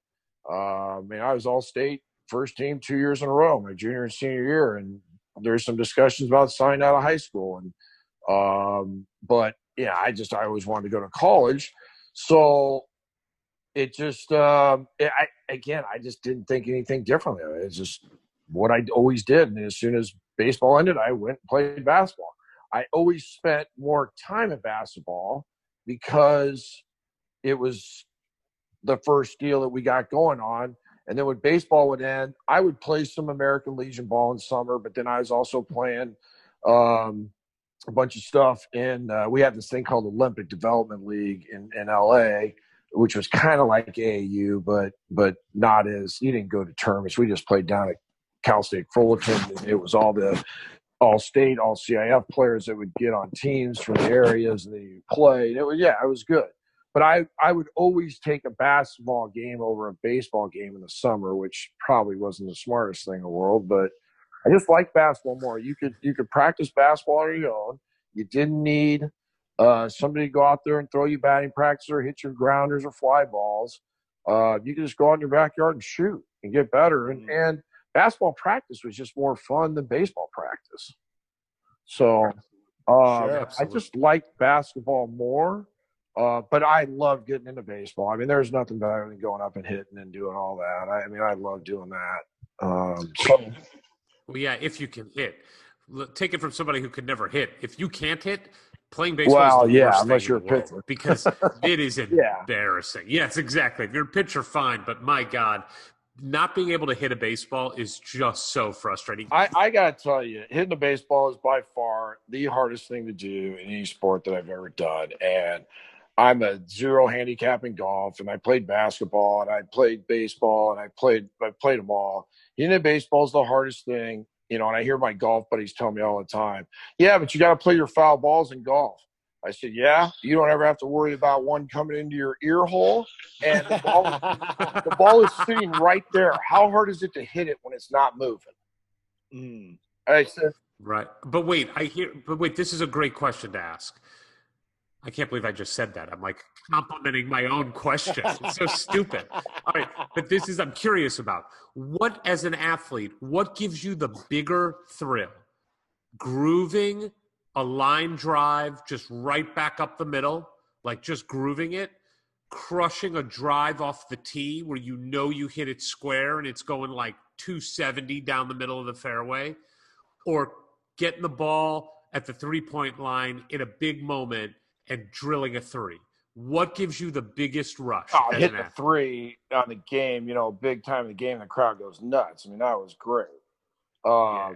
But hitting a line Yeah. drive, especially with a wood bat, was was a great feeling too because the wood bat just felt so Yeah. much different than the aluminum bats. But yeah, I mean, if you're hitting a three in a big time moment in a game, then you know that that especially with the crowd. I mean that that's what made like college basketball was more fun than college baseball because of the crowd. I mean, we had Sure. thousand people. We might have seventeen people out of an IU baseball game. Uh, you know, so that that that that's a big part of it. I mean, it was fun playing for Indiana fans. They were so responsive Sure. to good plays. They they they loved guys that played hard. Uh, they they were just it was just easy to go out and give it your all for them because they appreciated everything that we did for giving back to them, I guess. But it was just uh, it, it, it was fun to go out and play in Assembly Hall. One of the things I love about, and, and I'm going to skip ahead here a little bit before we go back, but to your point about Indiana fans, one of the things I always love about Indiana fans when you're not at the game and you're just watching it, when a player comes in, a bench player, you know, comes in, busts his ass, dives on the floor, maybe makes like two good passes, maybe gets a steal, a couple rebounds. If that player goes out, you know, comes out of the game, there is a rousing ovation for that player as they walk to the bench. And I remember, Joe, in some games when you were in Indiana, specifically, I remember some giant tournament games like your Final Four performance against UNLV, which we'll get into. But the crowd so reacted, and that's not even a home crowd, but those fans knew what you did in that game. You didn't have to hit five threes. You didn't have to have a highlight dunk. They knew what you did in that game, getting an offensive rebound, good assists, hard defense, and they reward you for that. That's what makes Indiana fans different. Well, that's I- what makes Yeah, and I think that all comes from Coach Knight was really big about talking about making positive contributions. And a positive contribution doesn't mean you have to score to to have an impact on the game. And he always talked about that in the media and press conferences that hey, so and so did this, this, and this. He didn't score a lot of points, but man, he was huge for us tonight. And I think people listen to that and then they would recognize that.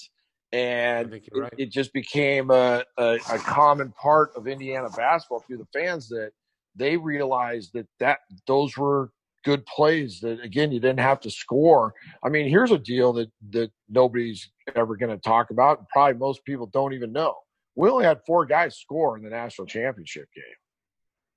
Four guys. Wow, That's did, it. did not realize That'll never that. happen again, probably, and win. And so we win the national championship with only four guys scoring. Um, Wow. but you know, then it goes back to the thing where y- you know making positive contributions and doing what you need to get done. And, and uh, I, again, I think that all comes from Coach Knight talking in press conferences, talking about it on his show about this guy doing this, this, and this, even though he didn't put up big offensive stat numbers that everybody you know just associates with. It- it- and I think that fed into the the reasoning people understood what was Oh, going on with sure. that. So he taught us. Yeah, he taught did. us how He to appreciate the game of basketball the way that he was coaching. and he wanted people to appreciate guys that were that were helping us win that weren't big scores because I think that, you know, he was like that at Ohio State right, and right. he played with great players, but he helped teams win. And I, you know, I just because you always talked about uh, you don't have to score to to help us win. Um, you know, making good decisions, get boxing out, defending your guy, getting the ball to guys in good positions to score. I mean, you know, those were things that were talked about all the time, and and I just think the people listened and they gravitated that and they understood it. Totally. So let's get into your sophomore year where things this is a weird thing. As I was looking back at the year, obviously you get redshirted that year. And I want to talk about that that process and was it a surprise to you and how you handled it. But the other thing I'd love you to comment on, I've never seen this before, and I don't know if this is I think four people redshirted that oh, year. I, I think we had five. Five. Five? I mean, yeah, five. Well, Brian Sloan, Magnus Pelkowski, Kreigh Smith, Joe Hillman. Did Eyl redshirt that No, year too? O- Oliphant did. O- Oliphant. Yeah. I don't think has that ever happened where five people Pro- are redshirting. probably not. And and it's weird because Coach came to a bunch of us, came to those same guys and said our freshman year, and I don't think anybody wanted to do it as a freshman because it was like, well, man, we're going to be really good, and I want to be a part. You know, even if I don't play a lot, and we didn't really understand it. The next year, he says, "Okay, you guys are do we're redshirt," and I don't. I actually don't think he thought we were going to be very good. So, uh, and you know, some of the guys weren't going to play very much. But after the very first game against Montana, he pulls Kreigh Smith and I over and says, "Hey, sorry guys, I can't redshirt you. There's just no way. I need you guys to play. Our guard plays terrible. I need you guys to play, and I hate to do it, but you guys can't redshirt." So Kreigh and I were all excited. I mean, this was on, and we're going to play Notre Dame. We're going to play Notre Dame on Tuesday, and then Sunday at practice, I did something to my knee that was really weird. I stopped, and my foot kind of stuck in the on the floor, and my kneecap went forward. I didn't tear anything, but the tendon on my kneecap, my patella, came off my kneecap, and we couldn't figure it out, and I couldn't do anything. And so basically, they put my they put my uh, it was just painful as all get out. And then we put this thing on my knee, and I was straight leg, and it just kind of went back on there. Uh, and then in the warm ups to the Notre Dame game, Kreigh's going to start, and in warm ups, he kind of lands awkwardly and tears a cartilage in his knee. Oh, Oh my god! And so coach came to me on that Sunday. I was sitting over there on the on the uh in the bleachers with ice on. He came over. And he said, "Hey, you know what? This is a sign. This is just a sign. I, we're going to redshirt you. Um, I'd rather do that anyways, and it's just this will be the best thing for your career." Uh, and we had no idea what was going to happen with my knee. I mean, I could have been fine in a week. And, Right. and he just came over and said, "Look, this is a sign let's just redshirt you. And then Kreigh gets hurt, and they said, well, we're redshirting him too. So it ended up being the best thing for me. Uh, physically, I just got that's when I really started. I mean, Kreigh and I were knee injuries. We just went up and we'd go lift. And that's when I started getting stronger and realized how much that helped. And um, yeah, it was uh, it, it was good for me to redshirt because I was young. I mean, I was young for my age. I, I mean, I, like I said, I was a, a, a very young senior in high school. So Right. um, it, it, it definitely helped me. There's no doubt about that. well, the team does have a great year that yeah. year. Oh Uh, my gosh. they- yeah, we were, we're good. excellent. And they lose at Michigan, however, at the last game of the season to miss out on a Big Ten title. Yeah, by 30, which is which was not real Right. good. Didn't set it. Did not did not set a good stage for the NCAA tournament because Knight was really really mad about how we played. I mean, we lost by 30. I think it was 80 to 50. We it got was crushed. not good. And then you get upset by Cleveland State in the first round of the NCAA. Yeah, tournament. Cleveland State, we practiced. We had the worst practice we've ever had. So at that point, everybody that was on a white jersey were the red shirt guys, and we crushed the red team that whole week in practice. They couldn't break the Mm. press. They couldn't do. I mean, we. It was bad. It was. I remember calling my dad saying, "We're gonna get our ass beat." He said, "No, Wow. I said, "Hey, this Cleveland State's pretty darn good, and we just had the worst week of practice. We did, we, we and and Knight was not happy about the way we competed up in Michigan, um, and it was just we just didn't have a good preparation, and we went up there, and sure enough, we get beat. And but that set the stage, though. It really, um, i- you know, we we had a couple guys transfer off of that, and then it was just good. I mean, and I'm sure we're going to get into it, but then you know we recruit Smart and Garrett, which Right. helps us big time athletically, but they were good guys. I mean, Dean Garrett and Keith came right in, and and Dean was more a little bit more vocal and outgoing. Keith was more a little reserved early on, uh, trying to kind of find his his way with coach. Where Dean played for a guy at, San Francisco Junior College who was a you know he yelled and screamed. So Dean Right. Dean grew up in a in a military family, so yeah, he he was. It, it- Keith had to find his way a little bit, uh, it- and it, it took some time.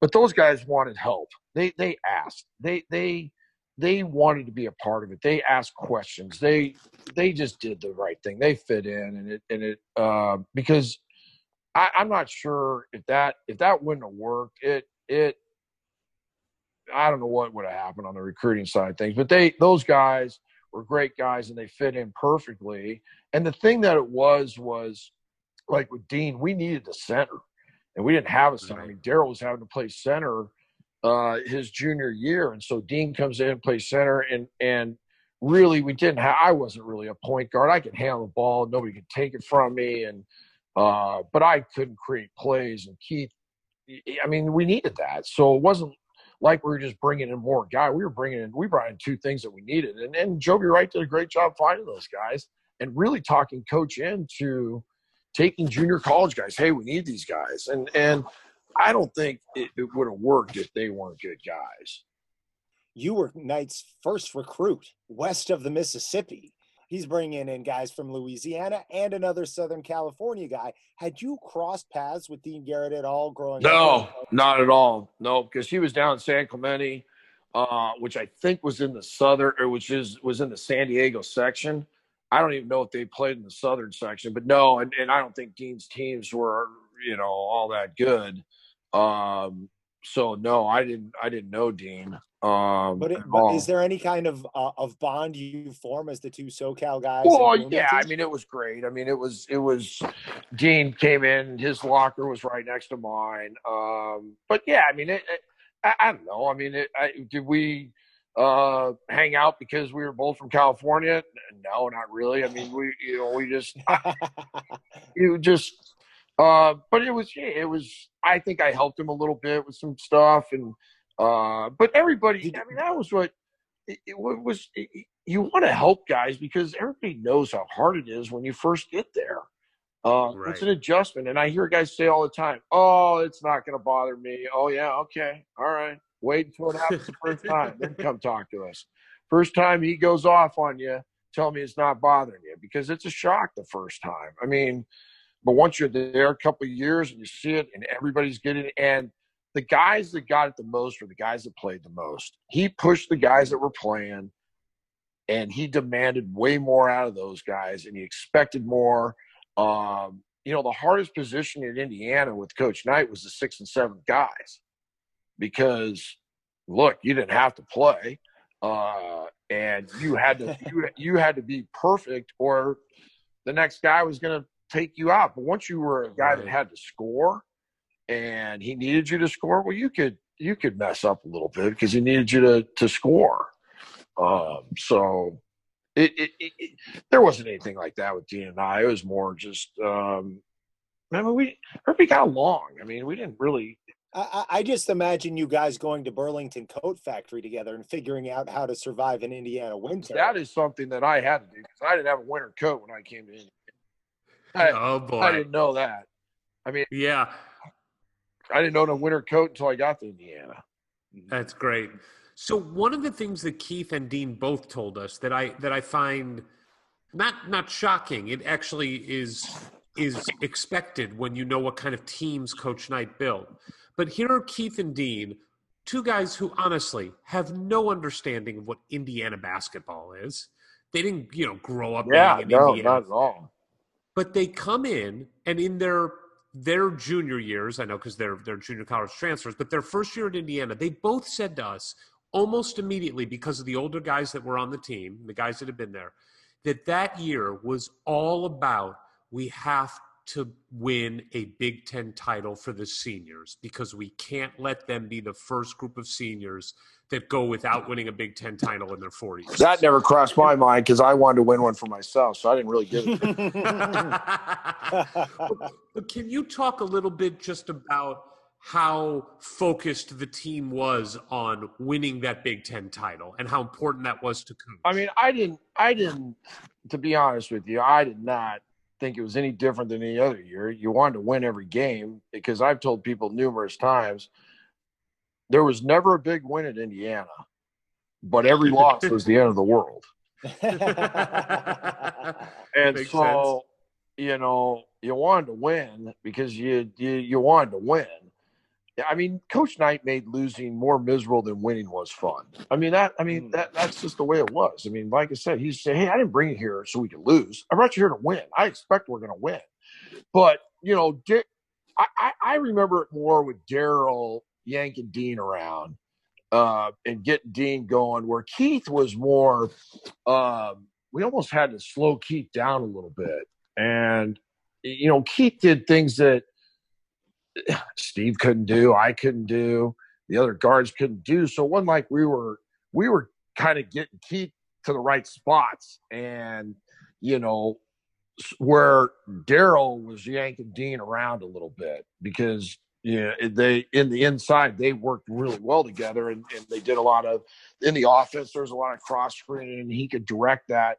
Where with Keith it was, hey, you know, we got to get you to get the ball here, but as Keith got more comfortable, then he realized when he could go on his own and when he had to kind of create and get the ball to Steve or get the ball to Daryl inside. And uh, I think you see some of that as as the games progressed. And Keith just kept getting better and better.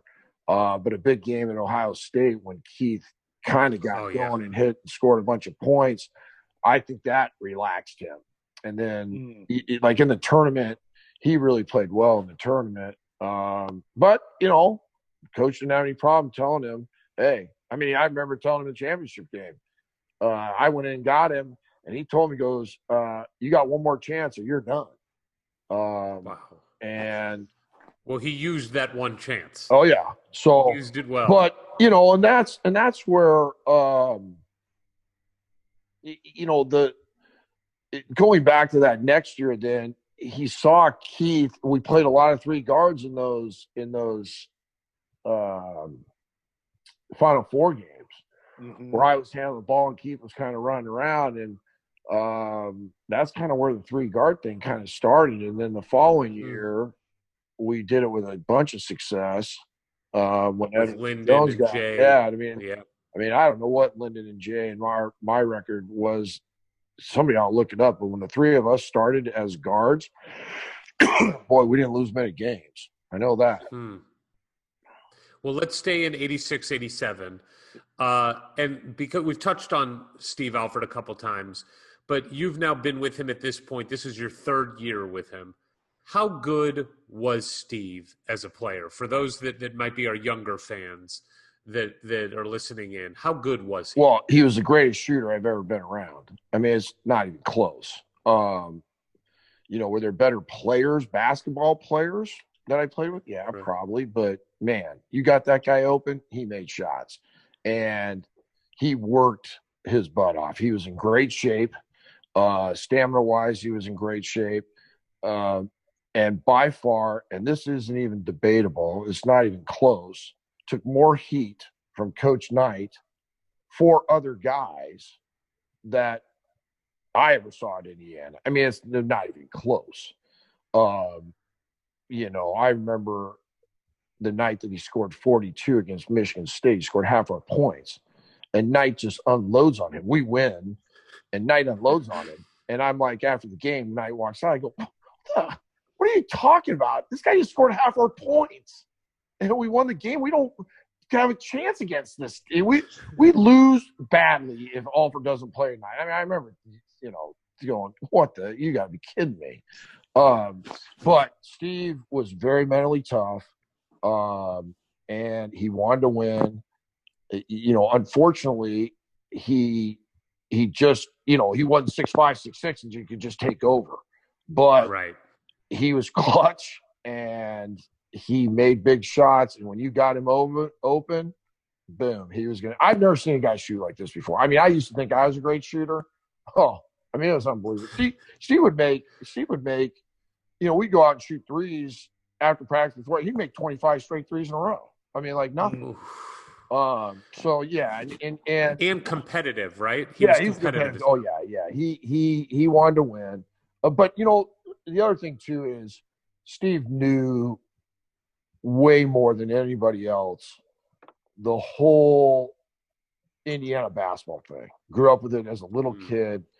You know, I mean, he understood the history of it. I mean, he he was the guy that probably it weighed on him the most of never winning a Big Ten championship. I think that weighed on him big time. Um, and it was such a relief uh, that it, it just kind of freed us up in the tournament. But you know, nobody ever Well, thought let, let's nobody nobody about ever that. thought about that. Nobody really ever thought about that, except really Steve, because he slammed Steve on it. That night would bury Steve on that all the time, Uh, and which was kind of crappy. But um, you know, most guys go through there and they win one when they're a sophomore or junior or whatever, so you don't have to worry about it when you're a senior because you had seniors leading the way and they won for you. so Right. Um, Well, yeah. and you clinch it on senior day. You clinch it on the last day of the, the season against Ohio State. well, we Again, needed help. We needed Purdue Yes, to you lose. did. You did, and Purdue did because that's what they do. Well, they got And, uh, they got and we we had a pretty good idea Purdue was going to go up to Michigan and lose because people just didn't win at Michigan back then. right. Well, Michigan also was excellent. Oh, back they were then. I mean. Gary Oh. Grant. They had a Hey, great look, team. I hear people talk the Big Ten in the mid the eighties, mid eighties, late eighties was the best league, and it wasn't even close. I mean, I my senior year, every team had three or four NBA guys. Illinois, the way, Iowa, Iowa. Michigan, Iowa was number one in the country. you know, I mean. I mean, even Minnesota had two guys that played in the NBA. I mean, it was it was crazy, crazy. So, uh, yeah, and it was tough to win on the road, and, and but we laid an egg a little bit up at Purdue and at and at uh, Illinois to to be in command, and then now all of a sudden we're needing help, but. I think we had a pretty good idea that we needed to win, and obviously then Purdue would have to pull some crazy stuff out. So, um, you know, it definitely helped uh, them being on the road, obviously. And we didn't really play very well to start that game against Ohio State at home. I remember it, it was, it, it, it- there was tension. There was tension, not Mm. from coach. There was just tension amongst ourselves. God, we got to win this game. We got to win this game. Um, and, and we didn't really start off very well. And yeah, I mean, we didn't play great until probably the last 12 minutes of the game and then pulled away from it. So, um, but yeah, that was a great, great experience of kind of sitting around, and then we and then we started hearing the scores, and and it was like, hey, we you know we are going to be a Big Ten champ. So oh, it was good. And then and then the next day, we get the number one seed in the Midwest. That was huge. Yes. Yeah, because that's really the key. That winning that game and winning the Big Ten, obviously great, but it clinches you a chance to play in Indianapolis, which Oh. is big. Yeah, and yeah, and Cincinnati basically. I mean, we had to go. you know, Mhm. Right. Yeah, it was it, that was huge. That was huge.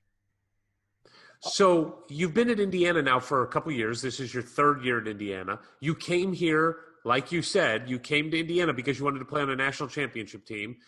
Your first two years, Indiana has not won an NCAA tournament game, and now you're in the tournament. And Joe, this is you are a big contributor here. You are either the sixth or seventh man in almost every game.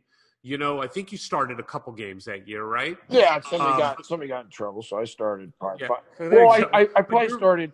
I probably started five or six early on, and then smart, and then Calloway got hurt, and so we played three guards Right. then. So yeah, I mean, um, you know, when Calloway got hurt, I probably started. You know, I don't know. Who cares? Five or six games, doesn't matter. So you crush Fairfield in the tournament, but I we've talked to Keith and Dean. I love talking about your second round game against Auburn because that game was rough. And Auburn smacks you guys in the mouth at the beginning of that game. Ah, we. what do you remember for that Well, game? I remember the TV timeout or our timeout. We were down 24 to 12. And uh, Knight just said, okay, you guys want to keep playing your way? We'll just get our ass beat. You want to start doing the things we set up? Uh, then we'll, we'll be okay. And, you know, and he was yelling and screaming. And, and it kind of, we played it. Well, one of the problems was that was the, I think it was the first year they did drug testing after the game. We played the late game against Fairfield. It probably started at 10. We did not get out of the Hoosier Dome until probably 2.30 Oof. on Friday night. And then we had to play the 12 o'clock game on Sunday for TV purposes. Um, Got it. You know, it was a that was a tough turnaround, even though we beat Fairleigh Dick. And who did we play? Fairfield. We Fairfield, Fairfield. Fairfield, uh, Fairleigh Dickinson. uh, and you know we just started off terrible, but then we got going, and then then they started. Auburn was yapping their mouths off, and yeah. and it did get a little ugly, and and and I, I think we ended up winning by thirty. Uh, Oh, you crush them. But it was what I loved is it kind of ga- it seemed like it jump started you guys. Like they were yapping, it got your guys' backs up. Steve got into some stuff. Dean got involved. Like everybody uh, was yakking, and it just seemed like, all right, we figured it out now. Now let's go do this thing. And you crush them the rest of the game. I Yeah. mean, just absolutely roll them. Well, I mean they they they had some good players, but they weren't a great team. Um, Right. you know, I mean we just we just started off so poorly, but Um, I don't know. You know, you, you, say that, and then all of a sudden now we have another tournament the next in the regional, and that's kind of how Coach uh, did that. He said, "Hey, we got a, we got a mini tournament here. We got you know two two games this weekend. We got to win this deal." And then and then it became we're gonna go play Duke, and we got to win. You know, we got to play 80 minutes there. So, uh, you know, I mean that that I don't know if that jump started us as much as it just we just kind of kept building on it and building on it and um you know we didn't we didn't really i to be we just didn't really play that i mean our best game in the tournament was probably vegas and the other games Yeah. we really didn't play all that great i mean we didn't play great against duke um we surely didn't play Definitely didn't play great against LSU. we did not play well at all against LSU, and we and and the game against Syracuse was, you know, it's a great game because there was drama, but it wasn't really well played game. Both teams were tired um, from playing. It was really humid down New Orleans. Uh, guy, I mean, it was guys were worn out a little bit, so it wasn't a clean game. Uh, but I think that's where our mental toughness and our and our competitiveness and our battle and our ability to win close games was huge. I mean, that was just huge. Well, let's talk about the Final Four. I mean, again, you came to Indiana to win national championships. Coach told you I'll give you a chance each year. And here you are. You beat Duke, you beat LSU on a last second shot, and you are playing in the Final Four. What do you remember about just coming back to Bloomington after that weekend where you were making the Final Four? Heroes welcome, celebration? Ah, yeah, it was crazy. So we get back on, Yeah. we get back on Sunday night, and I don't know, there was probably five thousand people out at the out at the Bloomington Airport. So we're all patting each other on the back, and we all think we're kings of the world. We're going to the Final Four. Monday we show up. You know, we don't play till Saturday, so we're thinking Monday is going to be kind of an off day. We get to the locker room on Monday, and it says "get taped" or "get dressed, get taped," which meant you're going full blast. And we're all like, "You got to be kidding me!" um, you know, we're all pretty tired. We got back pretty late, so we go out. We're You partied. You partied for. No, I don't know about hours. that because we knew we had to be at practice, and so um, we go out and we do our normal thing. We're shooting around, and coach says, "All right, let's go in." So we go in, and coach doesn't come in the locker room, and sure enough, Felling grabs a stat sheet and says, "Hillman, my God, you scored three points in one minute. Coach would play you forty minutes. You could score 120." So, and they totally set me up because I said, "Well, tell the dumb son of a bitch to play me more." Coach walks around the locker room and says, looks down at me and says, Hillman, there'll never be a day at Indiana when you play 40 minutes. And everybody laughs and giggles and yucks it up on me. But they, t- I mean, Felling knew I would pop off because that's just who I was on that team. Uh, right. I was kind of the guy that that had a mouth. Uh, so we go out and practice, and we go through 20 minutes of hell. Nobody could do anything right. He yelled and screamed for 20 minutes, kicks us out, says, If you guys got no interest in coming down and playing down, we might as well not even go to New Orleans. This is the worst thing. If this is what you guys are going to be, I got no interest. Don't even waste my time blah blah blah blah. So we go in, kicks us out. So then we, you know, we go in and talk. Hey guys, come on, come on, come on, blah blah blah. And we go back out on the court, and he says, "No, no, we're done. Get out of here. I don't want to see you guys until you're ready to practice and ready to play." Shuts the lights off. Well, that means you are done because it takes forever for the lights to come back on. So we yeah. so we leave, come back the next day, Tuesday, have a great practice. Uh, but he starts that practice off by saying, All right, here's the deal with Vegas. We are not going to play four passes. I want the first good shot taken. I don't care who it is. You get a good look, we're taking it. We're not playing 45 seconds against their D. They will wear us out, but we can get really good looks early on with their scramble press and stuff. So anybody that gets one, I want it taken. And we're all like, holy shit, this is great. We're going to run with these guys. Yeah. Um, you know, which is what we all, you know, everybody wants to do that because you, you think you're good enough and you do it. And And it's fun. yeah, and you know, so I go back and I look now, three years, four years, and this is the brilliance of Coach Knight. He had absolutely nothing prepared. He hadn't looked at Vegas's tape yet. He hadn't done nothing when we show up on Monday, and he just to make sure that we're ready to go the next day. That is Okay. awesome. There's no doubt in my mind. It wasn't because we were bad. It was a total deal. We're going to go run around for 15 or 20 minutes just to get legs going, and then I'm kicking these guys out. That was premeditated. There's no doubt in my mind. And did you have Uh, any idea at the time you were in in the presence of a master psychologist? No, we- that was all after the No, fact. we just thinking, Jesus, this guy's crazy. you know what are, what are we doing here so but when he says that and then after the practice on tuesday i'll never forget this too he comes in and says hey now here's the deal this is not going to be a fun trip we're going down there to play 80 minutes and we're going down there to win two games these other teams are going down there tonight the other teams might go down there tomorrow we're going down there on friday and we're going to win two games now if you guys want to go to New Orleans after you graduate and have fun, that's fine.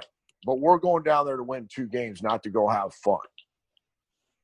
All right, here we go. So now we're going to go through our regular routine.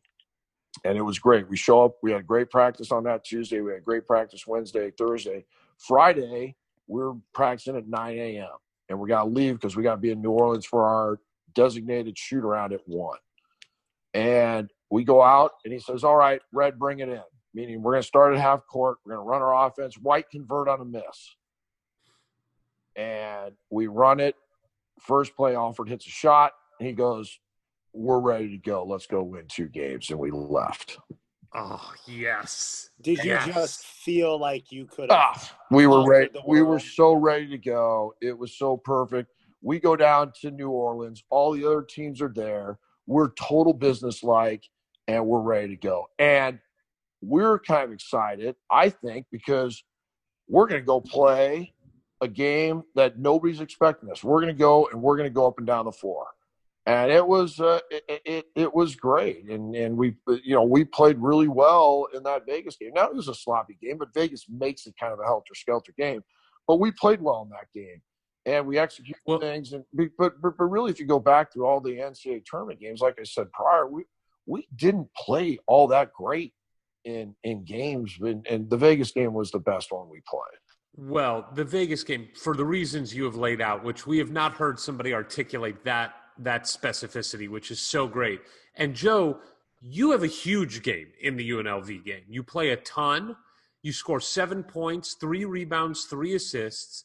And again, from a fan's perspective, it was this was one of those moments. I was a kid, you know, I'm 43 now, 43 years old. I was, you know, I was You were 10, years 10, old at the yeah. time.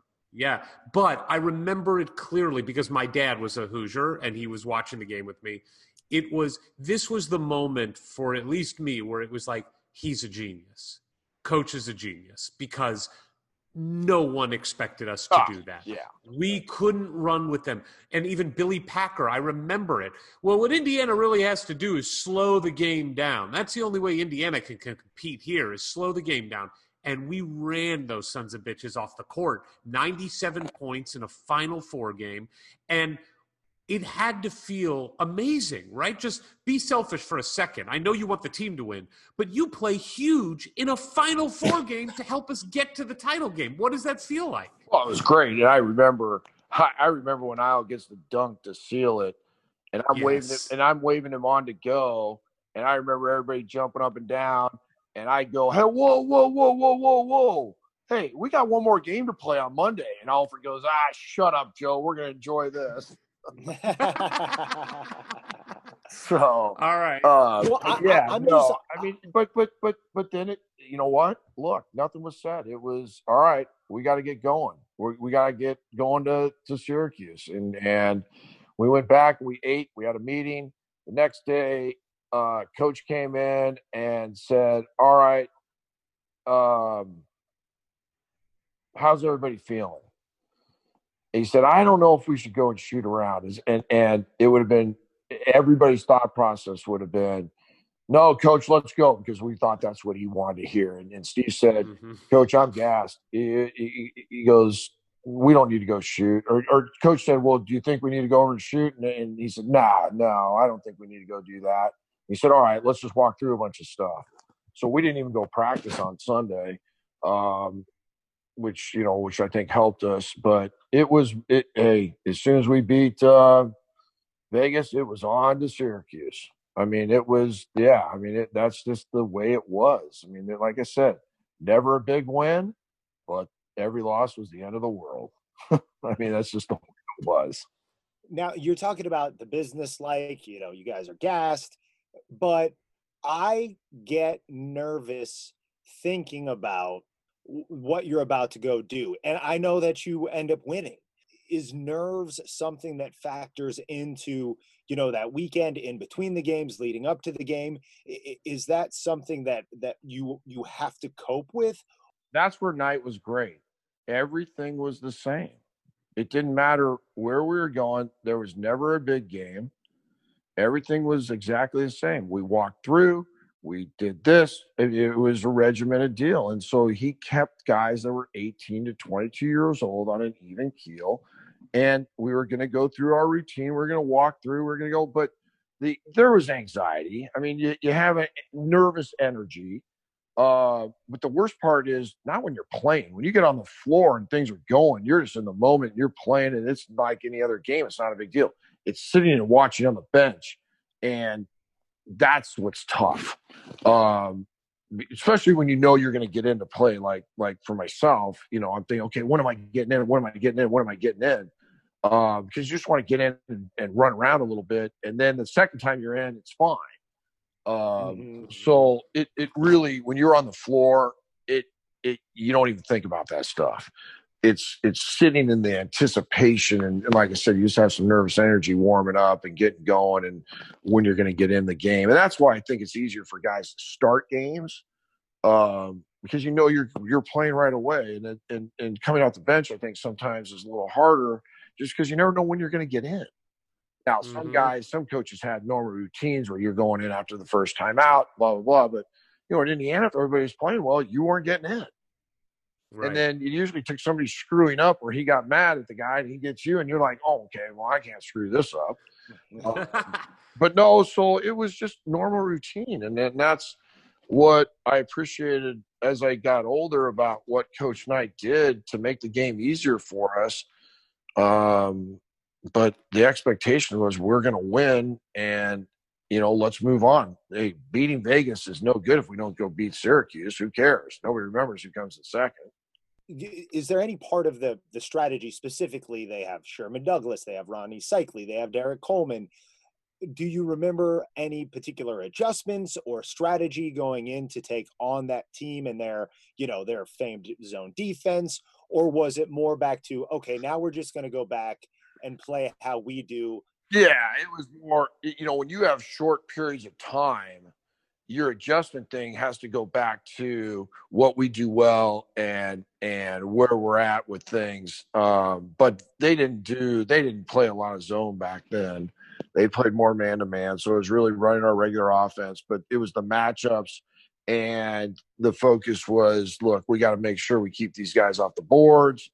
Uh, but there wasn't any specific deal that I remember that, hey, we're going to take advantage of this, this, or that, because you really you had a day to prepare.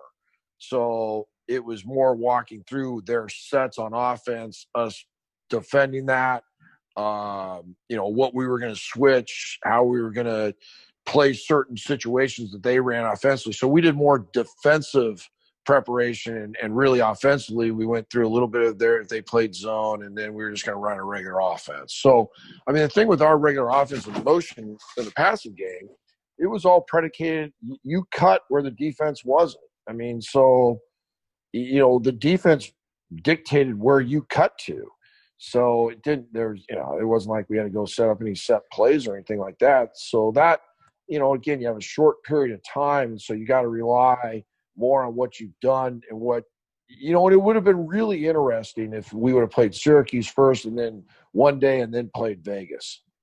Might have been different. Yeah. I don't know. Yeah. Um, so, you know, it's funny. I've heard this about Coach. I'm wondering if you would agree with this. I have heard from a couple different people that when it actually came to like draw up a play, X's and O's, like come up with one play, that that was actually not coach's strong suit. Yeah, like no, he's a he, he, he, he didn't because we we rarely did any of that.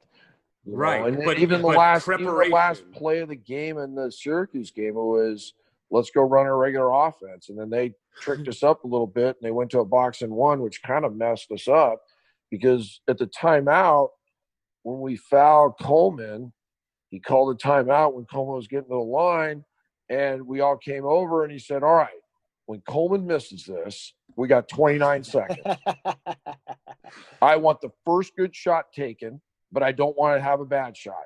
If you get open, step up and knock it in. Let's not take this down to the wire, but don't let's not force anything. Let's run a regular offense and get the first good shot. So Coleman misses, and we bring the ball down the floor, and they're in a box and one. And I remember kind of motioning to Smart, like, "Oh boy, here we go. You got to get here. You know, you don't have we got to get guys in position for five, ten seconds to to make the change. Right. And then obviously we're looking for Steve, and they got it pretty covered. And um, you know, I mean, it just ends up being a, a, a good play, but we didn't force anything, and and we we were patient. Um, and I think that that ended up no, it was huge. But you know, with the way the rules were back then, you know, we scored four seconds ago. They the clock stops. They call timeout. Well, the clock back then didn't stop until somebody called timeout, and they didn't, which was huge um, because the ball went in with four wait, seconds wait, wait, wait, wait. Stop. Joe, do you realize that you just told us everything except for the actual shot being made? Well, yeah, I mean, he, everybody knows Smart made the shot. Why don't he? Yeah, I know, but no, I want to know. I got to get, because look, you have to understand, I'm 10 years old right now with you talking about this. And I remember every moment of it. And part of my memory of it is the interview with you after the game, right in the middle of the court, where you have a great quote about, you know, you looked up and it was, do you remember what you said? Uh, I think it was that was game over. That was it. No, that was it. It was bucket. It was bucket. No, that's not. You go back and watch that. Daryl Thomas, and I. Everybody says that. You go back and watch. Daryl Thomas was the guy saying bucket, bucket, but I You said didn't say bucket? I said bucket one time when I said I saw Dean or Keith go to the baseline shoot. I went to the bucket. I looked up, and that was it. I wasn't minute. Yelling bucket. my bucket. memory of this Go watch wrong? it because I hate that because Daryl was just. Why do you hate it? he doesn't Derek, want to take. Go back and watch it. I said, I'm well, hold on. I I'm pulling it up right now. and I looked up, and that was it. Hold on. I am pulling it up right now. Okay, and I'll take this time to ask you, you know, about the strategy in that second half. Coach does go to a three guard lineup primarily, uh, bringing you onto the floor for Yeah. so, so much of the stretch. Was that something you guys talked about at halftime? No, that, that had nothing to do with like, it. Um, I got in. I was playing all right. I made a good play at the end of the half. Um, you know, then he then he he yanked Smart out. To uh, I went back in for Smart at the start of the half, like a minute or two in, and then when Smart came back in, uh, he got Calloway out, and then things just started gelling offensively, and he just left it. Uh, so yeah, just going with the hot hand, seeing what's working, and like yeah, I mean, we started. Let's You know, go. we started scoring. Smart didn't have to handle the ball as much, and then what was great was Syracuse matched up with us and put in three guards and really took Mm. one of their better players off the floor. And they put in Stevie Thompson, who was not non-scorer, and you know, so we had Steve guard him, um, which kind of allowed him to not have to spend as much energy defensively, and uh, Sure. so yeah, so that that that helped. All right.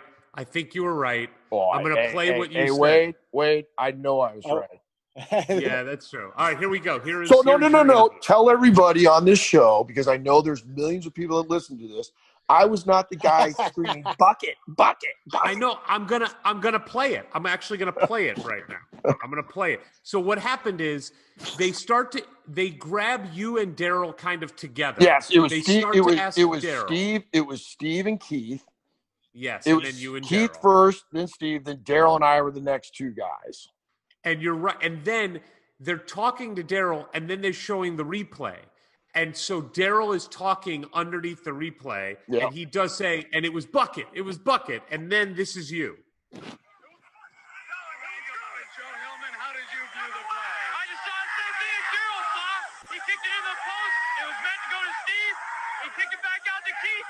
Keith went to the baseline and shot it. I went right to the bucket for a board or anything, and went straight down, and that was it. I was a little excited. All right. So you did say the word bucket, but not in the context Right. that I remember. Right. But the joy on your face when you, I mean, because they Well, they listen to my back from the voice. God, I That was that's uh, excited as all get I mean, out. just what is that you you you are a sports guy your whole life you're 20 years old at this point you came to indiana to play in the national championship and you didn't just play in the championship game you were a huge contributor by the way you are the epitome of the what you explained earlier about you don't have to score to win. Six assists in that game three steals. You're in the game for the last play of the game. Just what's running through your head in that moment? Well, it was just pure. Uh, it, well, one, it's excitement, and then it's just that's you're at the top of the deal, and that's what you're there for, and that's what you know you're playing for, and and you know I always remember nobody could ever take that away. They're always going to call you a national champ, and it was just uh, yeah, again, so much excitement, and at the time you're just going, "Oh my gosh, we won, we won!" And and I remember when they didn't call timeout, I've been walking over, going, "Oh my God, we're gonna win! We're gonna win this game!" and um, I mean, it just it, it, it never it didn't really sink in. You're just again, you're just so excited, and now you it's almost a relief because you know, hey, we're done. We don't have to go beat somebody else.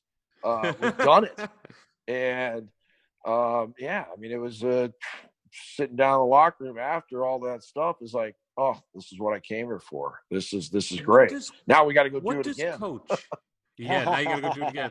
What you got two more years left. Yeah. What does what does coach do in the locker room? Does coach celebrate? Is he I mean, I know this is gonna sound stupid, but is he hugging people? No, is he smiling? Like So- what is he doing? So when when we do the uh so when we go in, when we were with Coach, Coach would go do his deal, and I think Steve and Keith and I don't know, maybe Daryl, somebody went to the the media thing, and then the rest of the media came into the locker room and doing stuff. And I remember, um, I remember Bob Lee. I'll never forget this. Bob Lee is working for ESPN and there's I don't know six seven reporters around the on my locker. We're we're doing interviews, and Bob Lee clicks on and says, "Joe, walk us through the last 29 seconds." So I tell exactly what I say to you guys. Coach says, "Let's get the first good shot. I don't care who it is, but let's not take a bad one. Let's not force anything. But if you get a good shot, step up and make it." And right then, Coach Knight walks by and says, "Yeah, Bob, but Joe knew not to take it." And I just sit down like, you got to be kidding me. Because coach win was walking national back in the locker room. Um, No, but I- but I will say this: this is when I really felt like I was a part of Indiana basketball. Coach is sitting in the locker, or in, so we were in the New Orleans Saints, you know, the the Superdome lockers, and their showers are massive. There's you know, big, big, huge.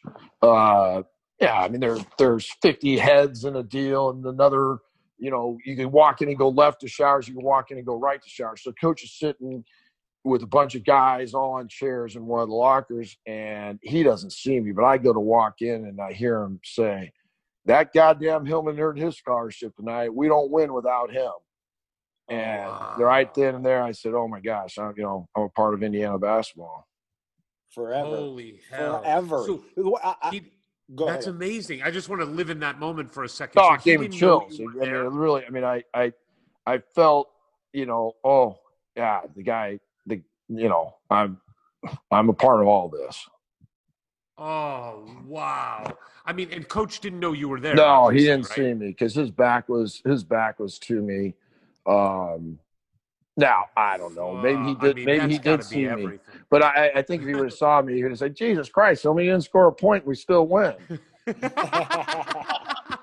wow, Joe, that is special. Sorry, Ward, I just live in that. No, it's it is, and it's we love getting those unique moments that I don't know if they've you know I've certainly never heard about them before. If you've spoken about them before, um, because we love to hear about how brilliant coach is and and why he did what he did and how.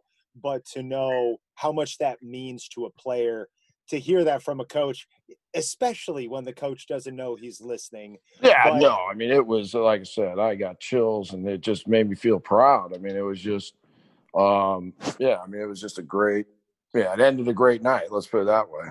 But it, Was it your, put were, were your parents at the game? Yeah. Yeah, my I had uh um my parents were there, my my dad's parents were there, and my brother and sister were there, and then the girl I was dating at the time were there. So we had we had seven or eight people there. So, you, but you said you really felt a part of it at that point.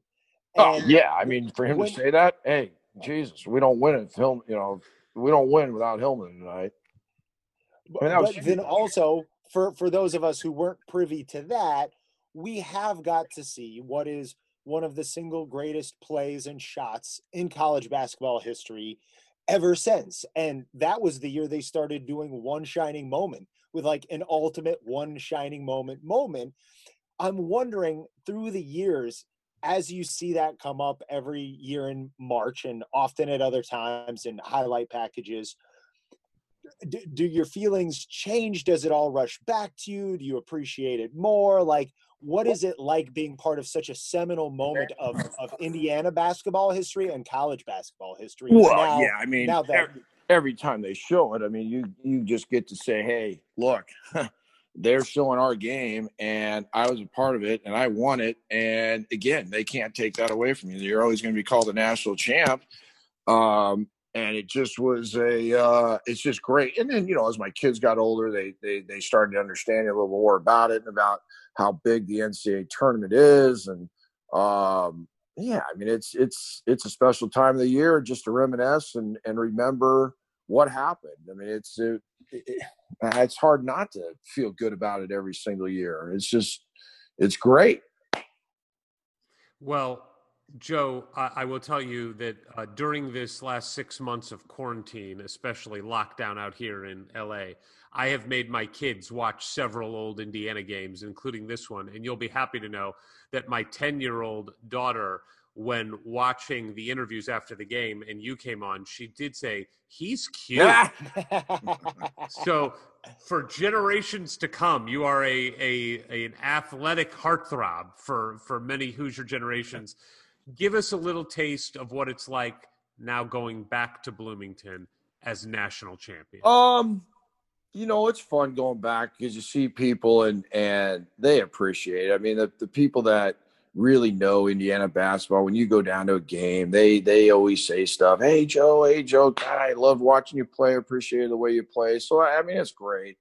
Um, it, it it's it's different though because Knight's not there anymore. Um, Mhm. so it, it's just the people remember it, but the, you know, I mean, these players that are playing today, they weren't even born when we won the national No. championship. So But do you at least get free meals at like little Zagreb's? Like I would think you should not be paying for any meal. no, I can pay Bloomington for those now. So I needed that more back Ah. in school.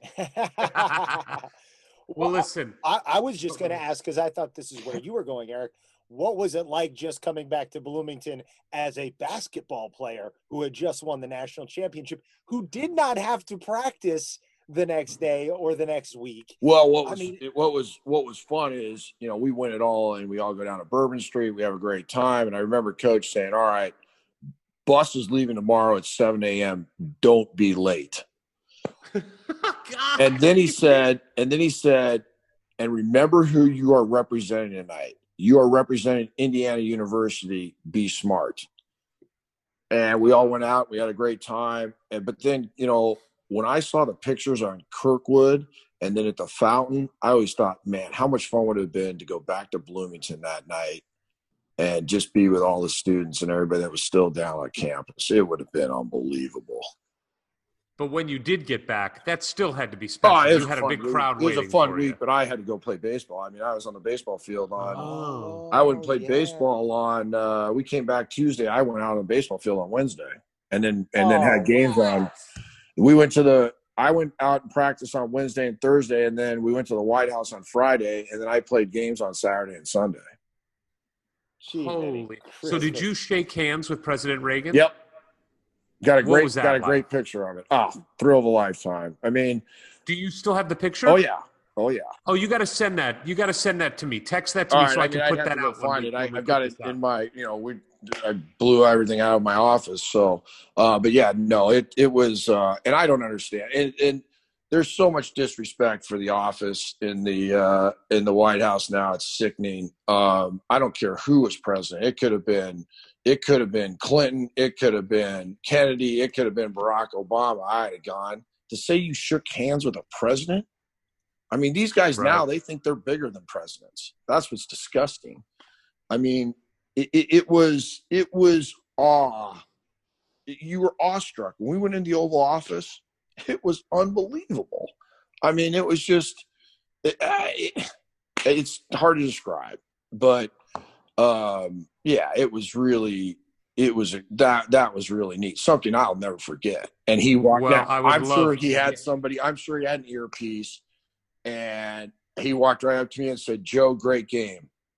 Oh, I mean, he said by my name. I mean, he, he knew who we were. Now, again, he may have had an earpiece in there, and somebody said, "Okay, Joe Hillman," when he went to the next guy. So, but yeah, no, that was a great. Uh, went out to the Rose Garden. I mean, it was fun. I mean, that was a. Did- that, how many people get to shake hands and meet a president? Did, Think you- oh, that's amazing. did he offer you any of California's greatest delicacy, jelly bellies? No, he didn't. Yeah, yeah. that might just be for visiting dig- dignitaries, but you know, uh, that, uh, just just to have gone through that, you know, really historical process, and then get back onto the baseball field. Is it just surreal? Do you sometimes like, wh- what life am I living here? Well, I'll tell you what. just a- you know what happened when I got out to baseball? Then when we'd go on the road, people knew who I was. Mm, And nice. you know, now we got. I mean, there's eh, we'd go to. We went to Indiana State, and I caught all sorts of hell. We went to Michigan State, I caught all. You know, I mean, they were razzing me and ragging on me, but uh no, it was all fun and it was great. And you know, you hear the ah, get back, yeah, what are you doing? Go shoot baskets. Da, da, you're not good at that either. Da, you know, I mean, but um, you know, again, it was such a great. It, that that was just a. Now that that was probably my worst year at Indiana baseball was that year, um, just because I didn't get out for so late. It it was hard to get off that emotional high for Uh, sure. I can't, I cannot imagine it. Listen, Joe, for people that are listening, it is after midnight where Joe is right now in, in Zionsville. And Ward and I are, it's just 9.15, so it's good for us, but there's no way we're going to finish Joe's career in this podcast. So, Joe, we'd love to end it here and then do a part two with you because your senior year is one of my favorite Indiana teams, and I think one of the most overlooked Indiana teams. Oh, and I want to get yeah. into. Well, why don't we just everything keep going? about- You guys can cut it up. Are you sure? Yeah, you, you're okay? fine. Keep I mean, going. Who cares? we It's don't. That's fine. It doesn't matter. I, All I. I love talking about this stuff. It, it just is Well, great. so it's do so we. much fun, and I love telling the stories. I've got you know. oh, I, most of I thought guys for sure you were going to kill us stuff. for keeping you. no, I know you've got a great memory. All right, so let's roll. So you go through baseball, and now you're back into Indiana, where where now you really are a leader on this team. You've been there a while now. You're you're coming into your really your fourth year in Indiana, and it's a changing of the guard, really, with Steve and Daryl uh, leaving and it's a new era of Indiana basketball. And in come the new hotshots, Jay Edwards and Lyndon Jones, high school teammates, Mr. Basketball, state of Indiana. What is it like coming off a championship year and knowing that really the team is very, very different? What what was that transition like? Well, you know, it's it. We didn't think that it was going to be any different. We just assumed, okay, here we go. I'm going to play the I'm going to play the shooting guard, and uh, you know, Eyl's going to step in and and we're going to be we're going to be damn good again. Um, and we're gonna we're gonna be bit we got to have a chance to win it all again. Um, and you know we started off okay. It was that was kind of a difficult year though, and we had some we had some bickering in the locker room. There's no doubt about that. Uh, guys kind of started pointing fingers at each other, and um, it was not a it was not a uh, started off as a close team, but then it got to we we had some issues. Uh, nothing nothing that was drastic, but we started losing in the Big Ten. I think we started off one and four, um, and then Yep. that's when Knight made some changes, and that's when he went to Jones, Edwards, and Hillman, um, and then we started winning, and that. Um, but and Keith Keith really got benched a lot. yeah, Keith got benched, um, and so did Calloway. Mhm. Uh, but then we started winning, and Knight was like, Yeah. "Hey guys, you better start doing more in practice because we're winning with these guys."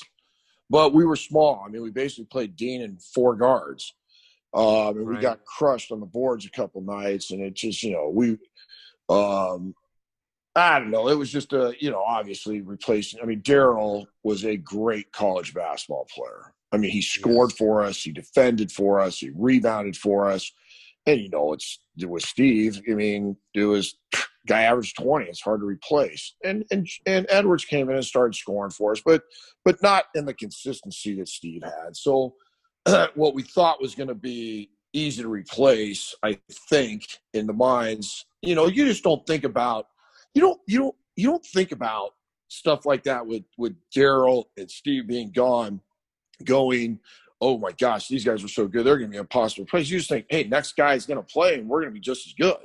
I mean, that's the Mhm. mentality you have. But, you know, in reality, that that didn't happen. I mean, we lost two great college basketball players. Um, and we lost a guy that Knight could get all over. Now he started blasting me, but I wasn't, you know, I wasn't playing a ton. You know, I was playing, starting, whatever. But um, we had better players on the team. Um, Right. you know, and and then it it just uh, it just kind of snowballed and it all fell apart really one day in practice where Smart and Calloway weren't playing very well, and I was on him, and he finally said, "Put white jerseys on." Boom, and he put uh, Jones and I think I don't know who else red, and then so we started playing with me, Edwards, and and uh, and Jones of the guard, and we went over to Ohio State and we beat Ohio State. He kept with it. We won it. I think we won eight, seven or eight games in a row. Um, If- and you finished the year Well- ten and three. You well, Yeah. ten and three And before we get too too far ahead, though, because right after Ohio State, you do take down Purdue, and what we do like to talk to players about, specifically those who are transplants and did not grow up with the hatred for Purdue and Kentucky specifically. When did those feelings develop in you? How strong were they? What like the, the hatred for Purdue we feel born and raised is that something that that you bought into pretty quickly what when did that happen for you nah, you 'Cause we see, just- I never got into that. no um, don't say that joe we don't no, we don't like it when you're I didn't. I didn't grow up. I didn't grow up playing against these guys. You know, I didn't really know these guys. I mean, Knight made it a bigger thing. Knight made it a bigger thing to beat Kentucky than to beat Purdue. Hmm. Knight had way more respect for Purdue's program and Coach Keady than Kentucky's program. Not even close. And did you adopt that? Oh, you- did you adopt those feelings? Oh, you knew that. I'd much rather beat Kentucky because the problem was when you play Kentucky, it was usually on a Saturday in early December, and you didn't play till the next Saturday. So if you lost, that was a brutal week of practice. I love that. That's why. That's So, why you won. um, you know, but Purdue had good teams, and and I liked Keady. Keady liked me. Um, so yeah, that that that for me, I, I to be honest, I preferred beating Tom Davis in Iowa more than I like sure the Purdue thing, and that's just because I didn't grow up. Uh, I didn't, you know, I didn't play against these guys in high school, so it wasn't. There wasn't that. I mean, it. but you you still had to get a little extra up for those Well, you could games tell. because of You- the you- crowds I'll, I'll tell you, the crowd. You could sense it with the crowd for sure. Mhm. There's no doubt about that. And and Knight didn't want to lose to Keady, and it was a big recruiting thing. But it wasn't ever. you know, when we recruited back then, we we were getting guys who we wanted. I mean, it wasn't like, oh my God, you know, we got to do better because we got to recruit these in-state guys and get. I mean, hey, look, we we were all molded in the fact of, well, we don't care who we get. We're going to win with you. We're going to win without you. I mean, that's Mm-hmm. literally if you don't want to come, don't come. You know, I mean that. I mean that's just kind of the way we were ins- instilled. Like because coach made it that way. Coach was, you, you know, yeah, this guy's a great player, but he always told us you don't have to be the best players to have the best team. So, Right. uh, but yeah, I mean, you know, we we beat Purdue. Uh, actually, we were way ahead in that game, and we and we kind of played a little tentative down the stretch, but we we win that game, and and we win, and and and so coach just kept sticking with it. Uh, and then he made a change and he called me over and and, and smart kind of started busting his ass again in practice and got back in calloway never did um, and coach came to me and said hey um, i think i'm going to bring you off the bench i know what i'm going to get from you and i think it's just better that that lyndon starts and and you know now i can put you in for whoever where we're at. We're with Lyndon. I'm going to bring him in as a ball handler. And I said, ah, I don't care as long as I know I'm going to play. What do I, don't care. Uh, but really, you did not care? You- Well- you, didn't care about starting? well, when he told me I was going to play the same amount of time, it didn't. It it, Right. it didn't really bother me. But then we go to we play Richmond and we don't, and I don't play that much in that game. It's like, and we get beat, and it's like, ah, I was pissed after that. I was mad after that. Mm. But I was in there at the I- end, so you know, I mean, as long as you're, I was. My theory was, is you're playing at the end. Um, I'd rather, I'd rather be playing at the end than starting. I mean, right. know, so For sure. You want to close the game. yeah, absolutely. It is interesting that he he took you aside and and told you his strategy for Well, I think that. he, you know, I think he just wanted to let me know that I hadn't done anything wrong, and that's why we were, you know, I don't think he wanted. I wanted. I think he wanted me to think, hey, look, shit, hey, come on, this is fine. This is going to be good for us, and you're doing everything we need you to do. I'm just going to do this off the bench, and it, and it didn't cost the game by any means. I mean, it wasn't that. It just. uh it just made me mad a, a little bit that we didn't just keep sticking with Jay, Lyndon, and I because God, we gelled. And I mean, we love playing together, the three of us. I mean, and the fall, you know, my senior year, I mean, you see it. I mean, we, I mean, Yeah. it just, it just worked. Um, How good was Jay? well, Jay was probably the best basketball player I played with. Yeah. I mean, he, he, uh, now he wasn't as good a shooter as Steve, not, and, and they both get, but he was a scorer and Jay made plays off the dribble and he could, he, he, he could, he could do some stuff that Steve couldn't do, um, where he could get his own shot. Um, Right. and he and Jay made some huge shots, obviously. But uh, Mhm. yeah, and Jay, you know, Jay loved to win. Jay was competitive, didn't show it out there on the court. But there was numerous times where Jay would walk up to me and say, "Come on, Joe, you got to start shooting more, man. We need you." Um, Wow. and I mean, he he. it- those guys just like to win, and I, I, you know, they they came from a winning program. They were used to Mhm. winning, um, and and they did things to win. Um, and I just, you know, it it was fun the success that the three of us had, and I think we knew it, and we and we still kind of have a little special bond. I I do anyways with those guys. I don't know what they think of me. They probably think I'm garbage because I used to yell and scream at them all the time. But um, you know, I had to get into Jay a little bit, but Jay Jay was not a guy that you had. He it, it- Jay had his own way, and he was playing. There's no doubt about it. I mean, he uh, he was just a great player. Yeah, well, it was clear. I mean, you saw, like you said, the clutch shots, the the fluidity that he played with, the spin moves. You know, I, I just have this memory of him just spinning on a dime and putting up a jump shot that were just gorgeous basketball plays that you can't really teach. You either have that kind of athletic ability or you don't. And he clearly had it. Well, yeah, it's So funny just- because people always question me. I mean, Steve wasn't the best player. Hey, look, Steve was great. I'm just, you know, I mean, Jay Edwards, if he stays four years, he probably breaks Steve's record, and then maybe Calbert. I mean, Jay was, uh, I mean, Jay was, uh, He was. he was just a special. Was pro. talent. I mean, he, I mean, Yeah. and Jay defended. I mean, he and he rebounded. I mean, he Jay Jay was. Like I said, we just had we and and the thing I think more than anything else is we had success with it and we were winning with it because I'll tell you that senior year when we start the season off, I don't get Mhm. back until November first from instructional week.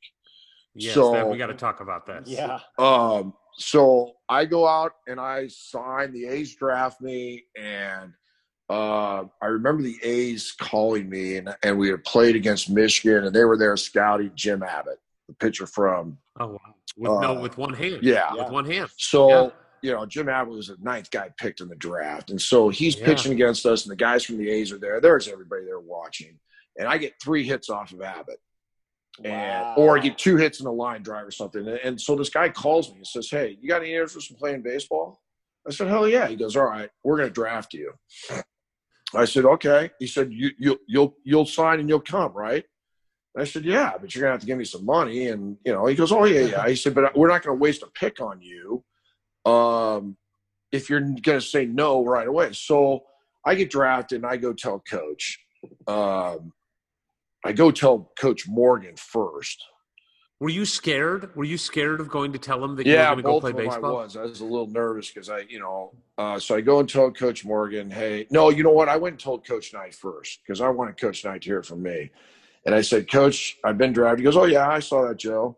I said, I want to go play this summer. And I said, Coach, I get to play 30, 30. I, I play five or six weeks, seven weeks of baseball. I just get in the groove and then I got to stop. I said, and I and I was really nervous that we were going to have to stick around all summer because we lost to Richmond and he was pissed, Yeah. and so Mm-hmm. I didn't want to be around all summer. Uh, so uh, he said, "Joe, God, that's great. I think this is a great opportunity for you. Go do that. We'll see you. Uh, we'll see you next fall, or we'll see you when school starts, or whatever." So then I go tell Coach Morgan, and he was a little upset about it. I said, "Coach, I said, look, I get to play. Da da. da. I need to go play another, and I I need to see where I'm at with this." And then he was okay with it, and he was fine. He was happy for me. Um, and so then I go off and I have a great first year in short season A, and the A's asked me back to instructional league. By the way, you hit 310. You hit 310. Yeah, but I mean, you know, Yeah. what, do you mean, yeah, but? You hit it 310 wasn't like I hit your first 400 year. with 30 dingers. Well, okay, but that's like But the no, it best was good, yeah. ever. I mean, I- you know 310 what? is, It is was- special. Um, you, you know, I think I surprised. I know I surprised Lenny Sakata, who is the manager on our team, because I remember Lenny saying, "Man, I thought I was just getting this big doofus basketball player, but you know, I was a leader on that team, and guys were always asking me about Coach Knight and basketball, and um, you know, they knew I played on a national championship team, and there was a lot of, I mean, unfortunately, I was getting a lot of write ups." Um, but you know, Why is that? well, just because I played basketball and I'm this figure and I'm playing on the A's and you know people wanted to ask about it. Uh, oh, right, right, right. and so- right, right. Newspaper But Lenny write-up. Sakata was great. He, uh, you know, I was an outfielder and uh, played the first game in, in the outfield, and the guy that was playing first base tears his hamstring the first game. So Lenny says to me, he comes up and says, "Hey, can you play first base? You got, you're a good athlete." I said, "Lenny, fine. Anybody can play first base. What do you do?" well, I had no idea how much stuff went on. You know, I mean, I, I was done playing the infield in Babe Ruth. When I got to high school, I started my sophomore year at third base, and then I got out real late my second year. And the coach, I'll never forget this, the coach in high school, I got out. We lost on a on a Friday or whatever in the tournament in basketball, and we had a game on Monday in baseball. So I go, and he says, "Joe, you know what? Just go out and play right field. I want you to get some at bats." And I got three hits. I went three for three in that game. And he came up to me, and, and Coach Bob Cooper was his name. He said, "You know what, Joe? I'm going to put you in the outfield. I'm going to leave you out there. You can just think about hitting. This will be great for us." And I said, "Okay, well, God." Then you go to practice, and you're not having to take hundred grounders. You're not have to doing all the bunt plays. You're not have to do. And this is the best. I just stand out here and I hit. I love this. so that's when I started playing outfield. So then Lenny comes to me and says, "Ah, can you play first base?" I said, "Yeah, God, anybody can play first base." well, what I didn't realize was now I'm back in all the bunt plays. Now I'm in all the pickoffs. What the hardest thing for me was getting major league pop ups and the spin on the ball with the wood bats and stuff. I'm used to an arc coming out to me and down where pop ups were going, and I was overrunning all of them because the spin goes up and then it goes away coming down, and, and I was overrunning these pop ups all the time. And you know, I was way over aggressive on bunt plays where first and second I'd come firing in, trying to get the guy third. They'd pull it back and hit it. And, you know, and, and Lenny just kind of let me go my way. And he's, and, and, you know, then they, they asked me to instructional league and I've got to go and call Coach Knight. And uh, gosh, I remember Edwards had gotten in some trouble, losing his scholarship, basically kicked off the team. And I'm going, okay. And my mom says to me, Joe, why do you want to go back? You are going to be the whipping boy. You, you, you, why do you want? You guys are going to be no good. And I said, Mom, you never know. And and my dad said, No, no, no, you got to go back. And I still kind in the thought of my mind that I was a good enough player to maybe play in the NBA. I mean, that's just what I thought. So let's go Mhm. back and keep playing, and you never know. And whatever, I didn't want to quit on the team, so to speak. So uh, I called coach. I said, Coach, it's Joe. Man, God, nice season. I, God, I'm following you're doing. God. I said, Well, they've asked me to instructionally. Really? I said, Yeah. He goes, uh, I said, Well, you got to go to that. That's great. When when when will you be done? I said, Probably not till November 1st. He goes, Well, you want to come back, right?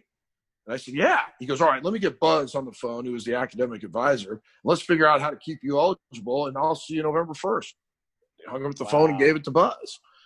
And, you know, I'd take some course. Now, I had already graduated because I had graduated in the four years. So I had to take some Mhm. correspondence classes for uh, a second major, so to speak, or whatever. Yeah, Um, let's be honest, Joe. it was You're not really taking. No, it was garbage. It was great. And I'll, and I'll tell you a story about this. So, um, so I get 12 credits done, fine, get A's in every class, and come back November 1st. And now we're we're playing the preseason IT though this year. We're playing in 10 days. I was Yeah. like, oh my gosh, this is crazy. And it didn't start off very good. Nope.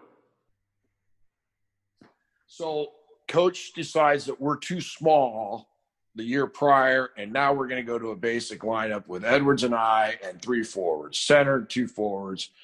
And we win our first two games. Fine. We go to New York, and Syracuse just crushes us. Crushes Mhm. us. And uh, it wasn't fun. We were in New York, Times Square, day before Thanksgiving. We we're going nowhere. It's not good. So we go down to the locker. We go we go back. He calls us down, and he's mad and he's not happy. A couple guys were wearing jeans, and I said, "What are you guys doing?" Because in the lock in the hotel, it was either your dress slacks or your candy cane stripe sweats. A couple guys are in jeans. I go, "What are you guys doing? Come on, go change." No, no, coach is cool. He doesn't care. He's fine with this stuff now. I said, "Oh, really? Okay, this will be good." Now, I could see this if we won, but we just lost by 30, giving up 100 Yeah. points. We walk in, and the first thing he says, God damn it, Hillman, what are those two guys wearing jeans for? I said, You know what, coach? And I, you know, I basically have had it because I've got, I'm playing baseball, I'm, you know, whatever. I said, Coach, I just told these two guys that you cannot wear jeans. And you know what they told me? They told me you were cool with it. And he explodes, goes nuts. I'm cool with it. He kicks us all out. Comes back down, comes back down, or calls us back down an hour later, whatever. And he's got seven names written up on the board from the championship team. Eyl and me and the five starters. And he has my name circled. And he has, I don't know, Syracuse's team lineup. And everybody goes, anybody in here uh, won a national championship besides Hillman? you know, there was other guys on the team. Help us win a national championship because I don't know if anybody else had played. He said he's the only guy in here that's helped us win a national championship. I don't care about high school championships. I don't care about that. Until you start listening to him, we're not going to win. Now get out of here. And that changed the whole deal. Except that the next Mhm. night against North Carolina, we go out and lose by 30. So it didn't Would have really been a better story if you won that game. so now we come back and we go and play Miami, Ohio. Still playing Edwards and I starting in the guards, the big lineup, and we beat Miami, Ohio at Miami, Ohio. Now we're going to go play Louisville at the Hoosier Dome, Big Four Classic, and they're going to press. They got Never Nervous Pervis, Bradford Smith, Kenny Payne. They got a good team, and we're the whole deal in the practice was okay, Joe, you're to take the ball out. I want you to throw the ball to the to the uh, to the long corner, so the opposite corner of the basket. So if you're on the left side of the basket, you throw it to the right corner, which made the trap guy have to go a lot farther to trap. He said, and I want so and so. You either throw the ball back to Hillman or you get it to Edwards going through the middle, and we're going to go score on this press. So we start the game off. That sounds great. Start the game off. They throw an alley oop dunk. We're down two nothing. I throw it into the corner. The guy travels. They score. We're down four nothing. Throw it in the corner. He throws it away. We're down six nothing. Oh, We finally no. get it down. I think somebody missed a shot. They go down eight nothing, and we foul. Eh. And here's Meeks or Jamal. Or no, it was Lyndon. And I'm thinking, oh, thank God, we're getting so and so out of here. And Joe, I got you. I go, you got me? and I go over there and I sit right next to coach because it was the first guy. And he goes, Joe, get your ass to the end of the bench before I kick it down there. And I'm like, what the hell did I do? So I go to the end Yeah, of the bench. I send exactly Jamal what up. he asked? I don't play another second. We lose by 25 or whatever. And the whole way home, he unloads on me. I wish you would never have come back. I wish you would have stayed and played baseball. You're the biggest waste of a five year senior we've ever had here. Blah, blah, blah, blah, blah, blah. I mean, this goes on for 40 minutes. And so as soon as we get home to, to Bloomington, I get to my apartment. I call my dad. I said, "Get me a plane ticket. I'm out of here. I'm going back. I'm going to start lifting. I'm getting ready for baseball." He said, "What?" He said, "How the hell could that have been your fault?" I said, "I don't know, but he just unloaded on me for 45 minutes. I'm done with it, and he doesn't want me around. It'll just be better." He goes, "No, no, no, no, no. Go to practice. Go to practice the next day, which was Sunday morning." And I go to practice Sunday morning, and Tates Locke comes in and says, Joe, I need to see you.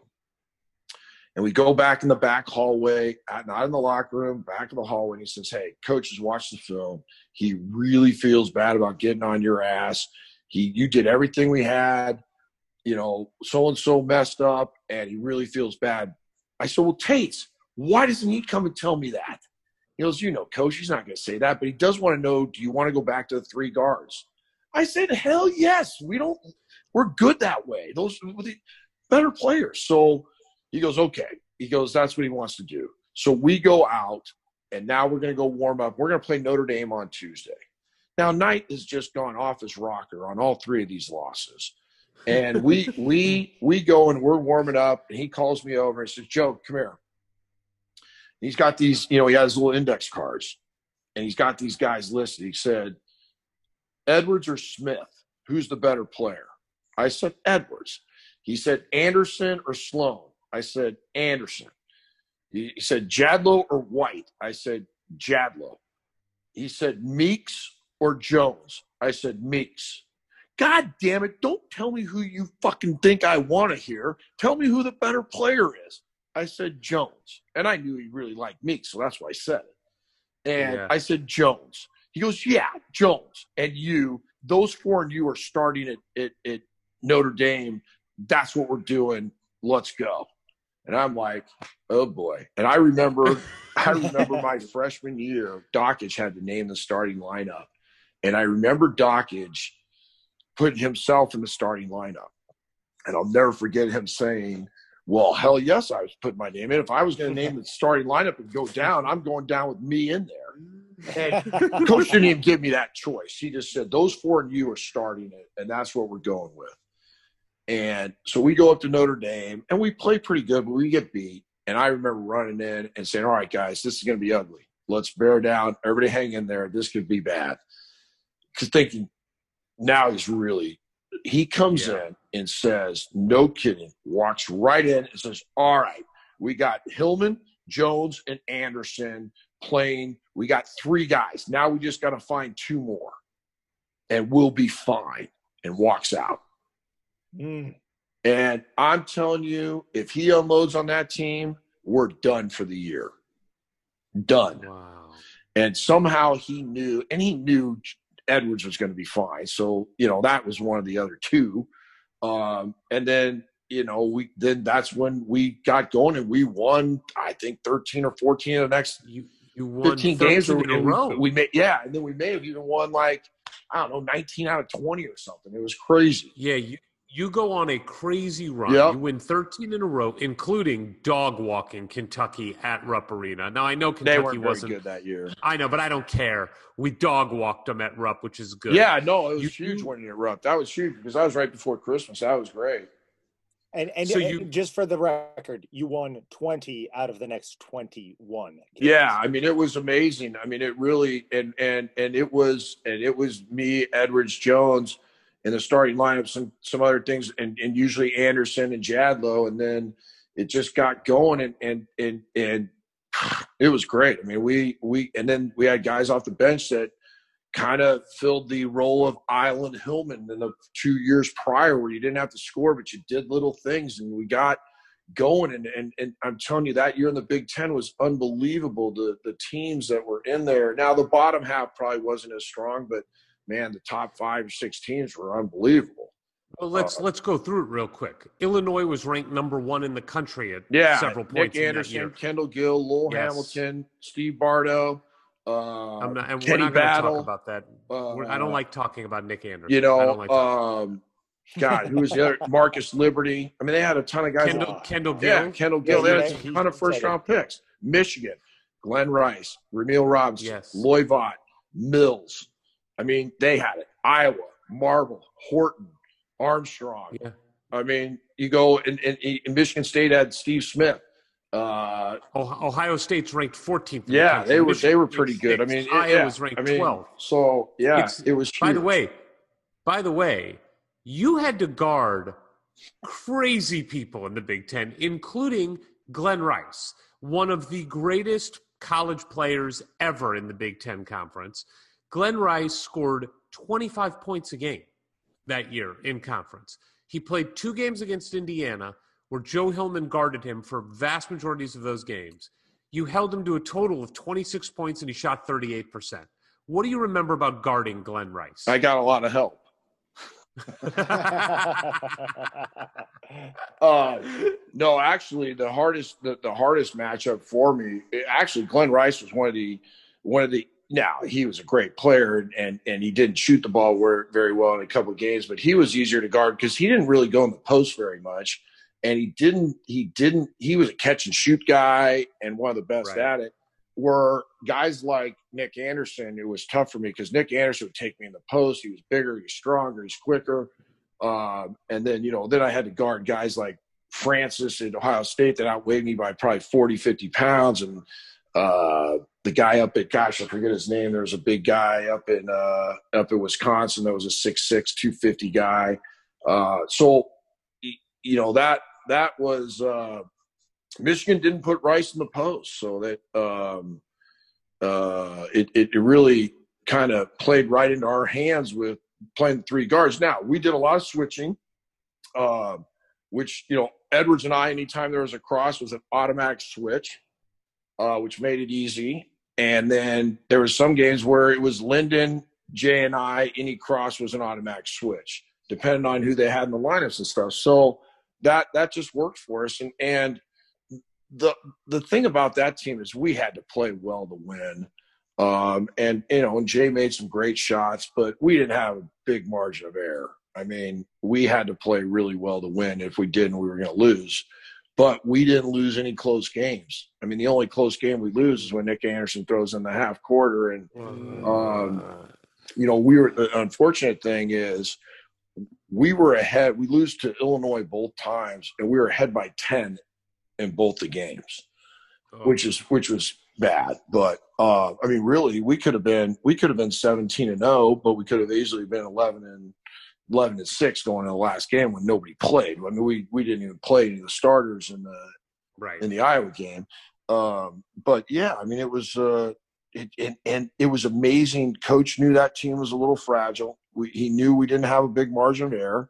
He didn't really get on us even when we won a close game. He didn't. Uh, he just said, "Let's move to the next one. Let's go. Let's keep going." Our practices were short. I mean, we got going and, and got in the Big Ten. We probably never practiced unless we had a week off. We never practiced more than forty five minutes. Whoa! I mean, it was just it was just quick stuff. We walked through a lot of stuff, but but literally, I mean, it, yeah, it was good. This is we've heard this from a few people that played for Coach Knight. This really is part of the genius that doesn't get talked about. He, of course, he could go crazy and go nuts and get on people, but he also did have a pretty good sense of what teams needed that and what teams needed what you just described. Oh yeah, oh yeah. he, knew just that. seemed to know what button to push Yep. for each. I mean, uh, like for example, how does he know to walk into that Notre Dame game locker room and and not go crazy? Right. I mean, he just knew that team was fragile, and he knew we weren't, you know, we weren't good enough. But then, man, we were just tough. We, I mean, we were just, eh, you know, and we had guys like Sloan come in and really help. Meeks got better as the year went on, and he really helped. Um, What about Anderson? What? Well, what did- Anderson was you a know, good player. I mean, Yeah, Eric coming was a in as a player. freshman to, to yeah, do he that. got, What- you know, Eric got better and better and kind of got a little tougher as the year went on. But he, you know, I mean, he he was just he was good. I mean, Eric was good and you know had a great career. Um, but you know, I mean, he he just uh, Eric was kind of a another guy that just fed in and and um, you know everything kind of moved around Jay and but everybody else would score 12 or 14 points and and we were pretty good. I mean, you know, now when Jadlow played well, we did not lose. I mean, he he was kind of the the guy that when when he played well, we we beat teams pretty easily. Um because he had a lot of good games. Um but you know, in the in the the game against Illinois at home, I just remember we were up ten or twelve with like eight or ten minutes to go and just kind of fell apart. And you know, I hear this crap about Illinois. So, oh, we ratcheted up the heat and they didn't handle it. Well, hey, look, we missed shots and we didn't. It wasn't the heat. Uh, give me a break. So- uh, a couple momentous things happened that year. Uh, one of which is you beat Purdue that year, which makes Coach Knight the winningest coach in the history of the Big Ten.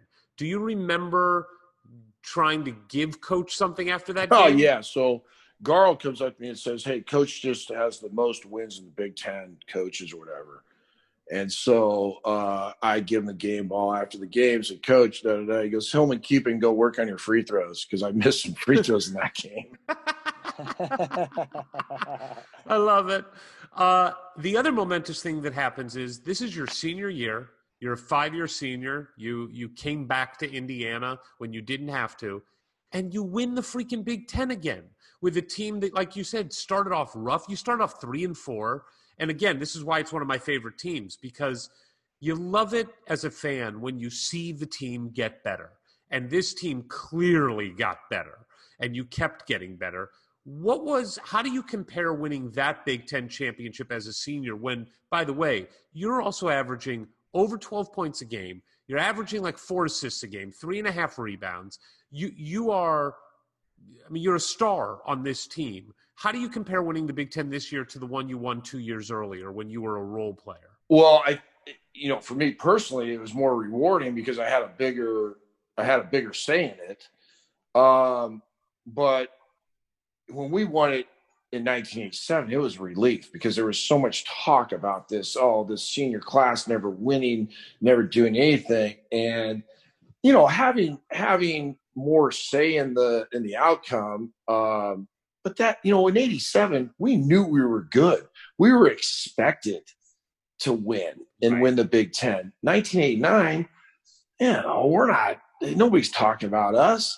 Um, and we got on this roll, and it just it it was fun. I mean, it was. We I think both teams go 15 and three, if I'm not wrong. Right. Uh, the last game at Iowa, we didn't have to win, but that 15 and three was a much shorter season in '89 than the 15 and three when we won it all, just because coach was pushing that championship team. He pushed us and pushed us. He knew we could take it. I think he knew that we weren't as uh, you know we had more guys that could handle some of the stuff, but he knew we were going to be good, and he knew he could push that team.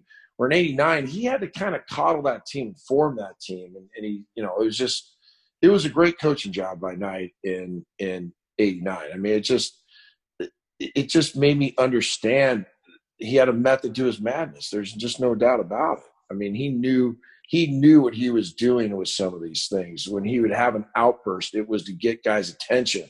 And and and you know, maybe he might say, you know what, I'm just gonna I'm just gonna rip this guy to shreds today in practice because I want to see if he can handle it. And I want to see what we got when it's nut cracking time. Um, and he found out who could handle the heat.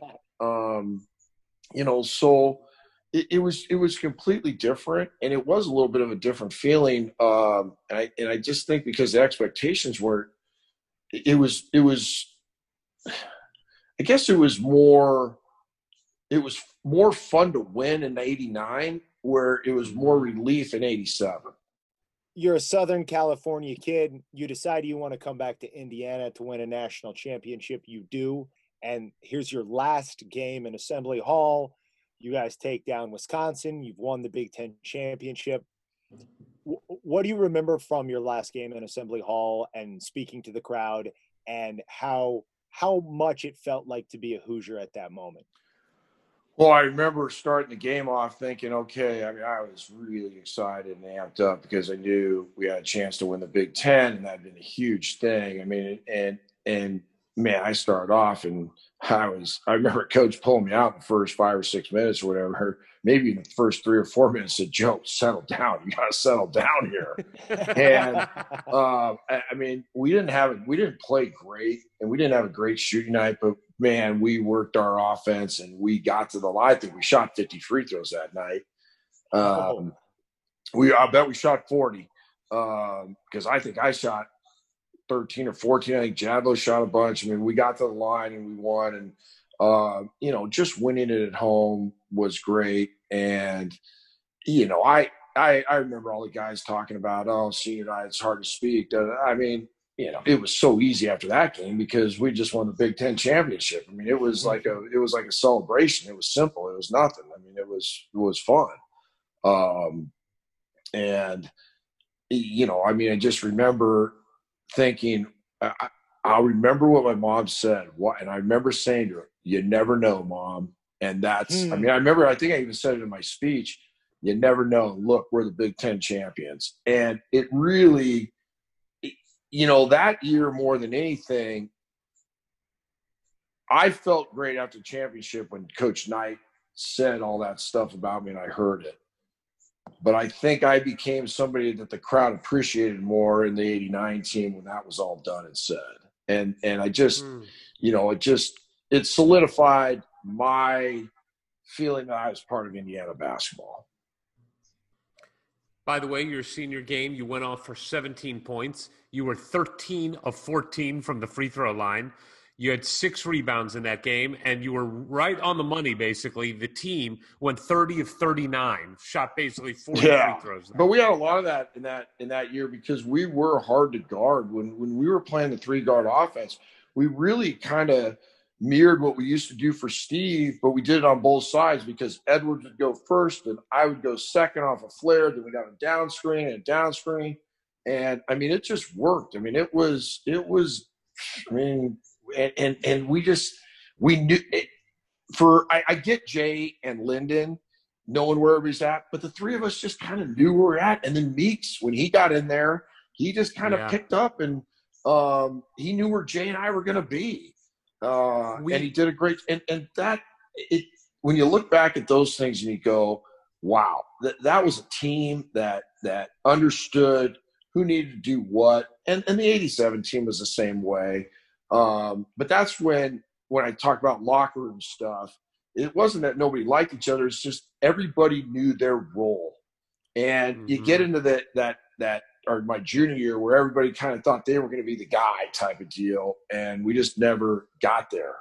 And, and that's what uh, the you know Jay was going to make plays, but you know we knew that Eric and I were going to score, and then Jadlow was solid, and, and Lyndon always played solid. I mean, we just you know, when you look back at it, we had a pretty good damn, we had a pretty good team. Oh, you, you- like I said, one of the most overlooked. And here's a couple quotes from Coach. I you may have heard these before, but this is what he was quoted as saying about you. None of the things he's speaking of you done statistically approach the kind of leadership he's given. And then he's asked about the MVP of the Big Ten. Mm. And he says the most valuable player is not the best player. It is the player who has done the most to get his team where it is. It is an absolute clear cut situation that Hillman is the MVP, period. I mean, Wait, wait. this is. I've got I've got one more to add. Oh, go for it. My quote I found is Joe Hillman is the MVP of this conference, and for all who don't agree with me, you can kiss my butt. Oh, I didn't know that one. That one. That was kind of a dig at, at, at Dick Vitale, but But, but look, hearing that from your coach, and it's Coach Knight, who does not heap praise lightly, that, I, I mean, I know it's kind of back to the 87 game when you heard that. This is, you clearly struck a chord with the way you carried yourself and the way you went about your business with this legendary coach. And I know when you're a 22 year old kid, that kind of stuff may be fleeting, but you're a grown man now. Coach Knight is obviously, you know, in the pantheon of the greatest coaches that have ever coached any sport. When you look back and you think about that, what you did at Indiana and what your coach thinks about you, what how do you how do you reconcile all that, Joe? What does it mean to you now? Well, it was huge. I mean, it was. Uh, I I mean, it just made you feel again like you're a real big part of Indiana basketball history. But let's not kid ourselves. I mean, Jay Edwards was the best player on our team, and it wasn't even close. Um, you know, so I I've never talked to Jay about this, and I and I hope that that didn't bug him because I probably should have said what I just told you on my senior night. I probably should have said, "Hey, let's not kid ourselves. Uh, we don't win it. We don't win this without Jay, and it's not even close." But uh, I mean, Jay and I are are good friends, and we see each other when we see each other. We just laugh about the times, and uh, but yeah, I mean, it was it was nice. It was great. I mean, it was very flattering, no doubt about it.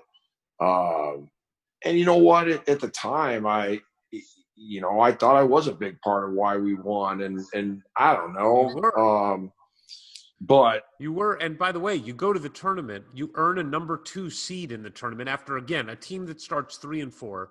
You beat George Mason, you beat UTEP, and then you run into, honestly, Seton Hall was just a buzzsaw. yeah, we point. we, I mean, played we, incredible we run. played terrible that game. We were awful. Jay and I both didn't shoot very well, and and that hurt us. And I mean that that was But the you- problem with that team. We we had such a fine line. Um, where we our margin of error, like I said earlier, we just didn't. We couldn't get away with Jay and I both playing bad.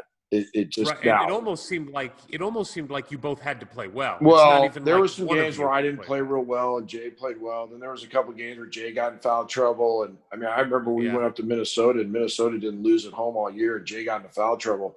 And I specifically remember grabbing Eric Anderson and saying, all right, you and I got to score. Let's go. Let's work together on this uh, flare downstream. But it's going to be you and me here. And um, Eric picked it up, and, and but yeah, there, we just we just couldn't have both of us because Right. with Jay and I scoring and making shots, it opened up stuff for Eric and and uh, Jadlow inside, and uh, I mean, we just neither one of us played very well, and that that killed us. I mean, we just we you know, and, and Seton Hall was kind of an unknown quantity. I don't even think I mean I think they finished third or fourth in the big Big East, but they were good and they were big and they were strong, um, and they they matched up They very made- very they made well the championship game. Yeah, and they probably should have I won. mean, Um, yeah, I mean they they they were they had they had pros on the team. Well, yeah, and they get kind of a horseshit call at the end of the game where, and then Rumeal Robinson makes both free throws, but Totally, um, I'm not sure that was a great call. Uh, it wasn't. but yeah, I mean, they were good. They were big. They were strong. They were bigger and faster than us, and their guards. And then they had Andrew Gaze, who was 23, 24 years old, and he matched Yeah. up well against me. I And so our advantage of the three guards, because they really played three guards with a guy that was bigger than me. Um, Right. You know, so yeah, so it was not a great matchup for us, but unfortunately, you know, they they they looked at us and they took in the factor of Kendall Gill being hurt, but us winning the Big Ten, the best conference in the league, and we win it going away, and we don't get a number one seed. That was that was pretty bad. And Knight Yeah. talked about that. He said, "Now I don't want anybody bitching and moaning about this. It doesn't really matter if you're a one or two seed. It doesn't really matter. It doesn't. It didn't matter. Um, you know, I mean, Seton Hall beat us, and and if we played ten times, we'd probably win four or five. And you know, I mean, that's just the way it Right. was.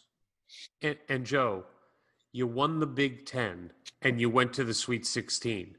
We would kill for that kind of season right now in Indiana. Yeah, I mean, it was like, a disappointing ending. It really was. It was because well, they all are, I really, they? Unless you, yeah, but I really thought because we played in the Big Ten. I mean, I really thought we were going to the Final Four. Um, Mm, Mm. and and what's frustrating is we we watched Michigan win it, and we beat Michigan both times. yeah. so no, it was. No, uh, you had you had the team to do it, but we talk about this all the time. Oh, we no, no, NCAA no, no. Hold on, tournament hold is on, hold on. luck. We we did not we did not have a champ an NCAA championship roster. No chance. I mean, Right. we Edwards, you know, Anderson ends up playing the NBA, and but he was a freshman. Uh, if we would have gotten in the Final Four, it would have been unbelievable. Well, that's why. uh, But also, let's just keep in mind the NCAA tournament. So much of it is luck. Oh, you got to I have mean, some luck. so There's- much you- of it is. there's no doubt about it. I mean, you won the Big Ten over 18 games. You won the best conference in the in the country. Your second Big Ten title. A, a just incredible five years at Indiana, and the roller coaster that you went on from your freshman year, which was Coach Knight's worst year, to then getting redshirt, to then losing in the first round, to then winning the national championship. I mean, to then getting drafted. I mean, they're also, your career. also a national bestseller came out, airing all of your dirty laundry Yes, too. You guys true. had to deal with that. That was So, that, but- that that actually wasn't that big of a deal because I mean he gave Feinstein free reign. Feinstein was one of us. He came to every practice. He was in every locker room. He, I mean, he was just one of us. Steve, uh, when we talked to Alford, he told us that when that book came out, like some guys got the book and like you guys would read passages and laugh about it. Oh yeah, because the language, you know, the, the worst part about that book was when Knight talks, he curses and swears when he's happy, when he's mad, when he's excited. I mean, so in the book you read something and there was times where he would call you know people names and stuff and it would be all fun and games and he knew it was and but in the book it sounds like oh my god he's yelling and screaming at this guy but everybody kind of grabbed the book to see what was in it about them right. so it really it, it what and it wasn't anything shocking to us you know i mean we it wasn't any big deal it's it's the, the problem chair. about it here here was the problem with the book is everywhere we went you got asked about it Right. you know oh did this really happen did this really eh, you know i mean it, it that's all anybody wanted to talk about Right. All right. So one thing we'd love to do for anybody that spent time in Bloomington is we got to ask a few of our favorite Bloomington questions. all right So, what was your favorite restaurant in Bloomington? oh boy um well we really didn't go to little zagreb's much but that you know that would probably be a staple of it right now but we would uh we would go out to the old jeremiah sweeney's that was kind of the big restaurant we would take all the recruits to Got it. And then you know what? I, I- I'll tell you a place that wasn't really a restaurant. We used to love to go to McCree's or yeah, McCree's Oh, Deli. Yes. yeah. Yes, we loved. You know, they closed it. Well, the reason why we loved it is because you could go in there and they had big high booths, and we could go and get in the back and nobody saw us, and so we could go back in there and have a mm. beer or two without anybody getting. Nice. Good potato chips though. They Yeah. made their own potato no, yeah, chips. we used to we used to go there. Loved McCree's. I took a, a plastic McCree's cup that made it out to California with me for many years. When it finally uh, disappeared, I was like, ah, I'll go get another one. No more McCree's. No more. Yeah, well, there's there's there's way more choices down there now. That's for sure. Yeah, no kidding. Okay, so so with libations, favorite place to get a beer then and now when you get back. Well, I never went to any bars when I was at school. So Really? Not even as a senior or second? Wink, wink. no, we never went. I literally, we never went during the season. At Were least you I didn't because Of getting caught? no, he knew somebody went. Yeah. They told him. Yeah, yeah. yeah. Uh, yeah. I don't know. We used to go. Um, I never really went to Nick's um, just because the you know the coaches were there a lot. I mean, if we went somewhere like during baseball season, I don't even know what the heck the place was called, um, Hooligans or something like that. And then I don't know. We'd go to the Bluebird with they had some decent music, there but I was not a huge bar guy. I, you know, I mean, we we'd go out and hang out and. Uh, but we we went to guys' apartments and stuff just to hang out together and stuff like that. But I lived out by uh, I lived way out on the east side of town. Most guys live way out on the west side of town. Um, so yeah, I mean we we we did more stuff together uh, Sure. than go to bars. Um, What about what about pizza? Favorite pizza? oh, I probably was Mother Bears. Yes, that is the correct answer. That is the correct answer. No, we didn't get it on Uh, time, but that was that was that was a treat. that was the better one for sure. Uh, And, a uh, smart guy like yourself, you know, you you passed on Stanford, but what was your least favorite class in Bloomington that you had to take? Oh, criminology! I hated it. It was the most boring class in the world. And I actually, I actually thought, I actually thought there was going to be a fun class. And I don't know, we had three or four guys in there that were taking the class. I remember it was a the first the midterm was a hundred, a hundred test question or hundred question test, and I went to class every day. Every time they had class, I went. And I didn't read any of the book material because the guy never talked about it. We go to take the test, and 50 of the questions from class, 50 of the questions from the book. Well, I get like a C on it, and the midterm thing comes in, and Knight calls me over and says, Hillman, what in the hell is going on here? You're the smartest guy on this team. You got the worst grade in the class here, and we got three other guys in this class. What's going on here? I said, I don't know. I didn't read the book. No, you know, I'll be all right. I mean, and so you know, going back to the class thing. So when I am a senior, or my last year there, I take all these classes, okay, to stay eligible, get all A's in it, and in February, well, now we're going to do the second semester. Well, I kind of figure out after the first week that the last day to withdraw is March 9th. And so I can't withdraw from these classes. I'm not going to take Right. incompletes because I'm not going to do it. So I just never went to class. Okay. so night, night, we we always had when you walked into the class, you had to give a guy a white card and a blue card or something that was like an eight week update and a 12 week update just so they could keep track of it. Something like that. I don't know what the, the timing was. So coach gets all my cards back and we're at practice one day and his practice is done. He's Hillman, get over here. He said, Can you explain why you're not going to class? I said, Coach, I've already graduated. I said, These classes are for second major.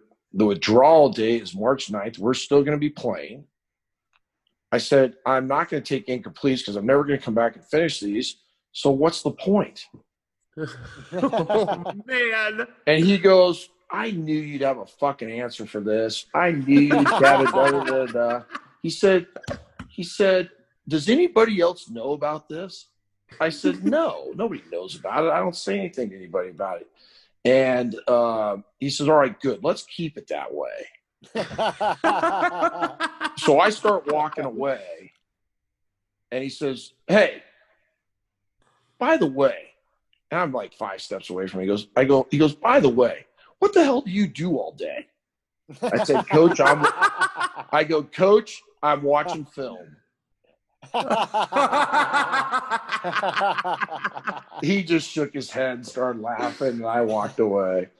But I would, I would, I would literally get up and I would hit, I would go hit, I would go hit, and um, I, I had a tee in the back in my in my apartment, and I had a big tarp, so I'd hit off the tee, and then Coach Morgan would throw me some batting practice once in a while, um, and so I just kind of was trying to stay sharp doing that. But yeah, I did. I watched a lot of film. Um, just watching games and stuff. But so what becomes worse is about the end of February, coach calls me over into the locker, coach's locker room, and Ralph Floyd is in there, and they've got this sheet of paper. And I'm like, oh boy, what's this? This is this some fan saying I did something that I didn't respond to an autograph or something. And coach starts reading this. He goes, Hillman, I cannot believe what I'm freaking reading right here. I said, Yeah. He goes, Ralph, can you believe this? He goes, Joe, I got this thing right here that says you're an ac- first team academic All American. He goes, Can you explain to me how a guy that never goes to class, who did nothing first semester, is a first team academic All American? And Dawkins chimes in and says, Well, ah, coach, it has to be an accumulation thing. And I said, Yeah, that's why. And he goes, Get out of here. So it was That's why. it was pretty funny. So I was like the, that is so G- good. I was a GTE academic All American, and I mean, it, it, I think they had my grade point average of like a three point eight my last year. Was like, and I did nothing. oh, that is that is sensational. What in the years after you graduated, what did you have a relationship with Coach Knight in Oh, your sure. post playing years? Yeah. Oh yeah. Did it change? Did it fundamentally change your relationship? Did it become a, a more friendly thing than than than it was? Um. Yeah, it was different because it was easy just to walk away if you started screaming at you.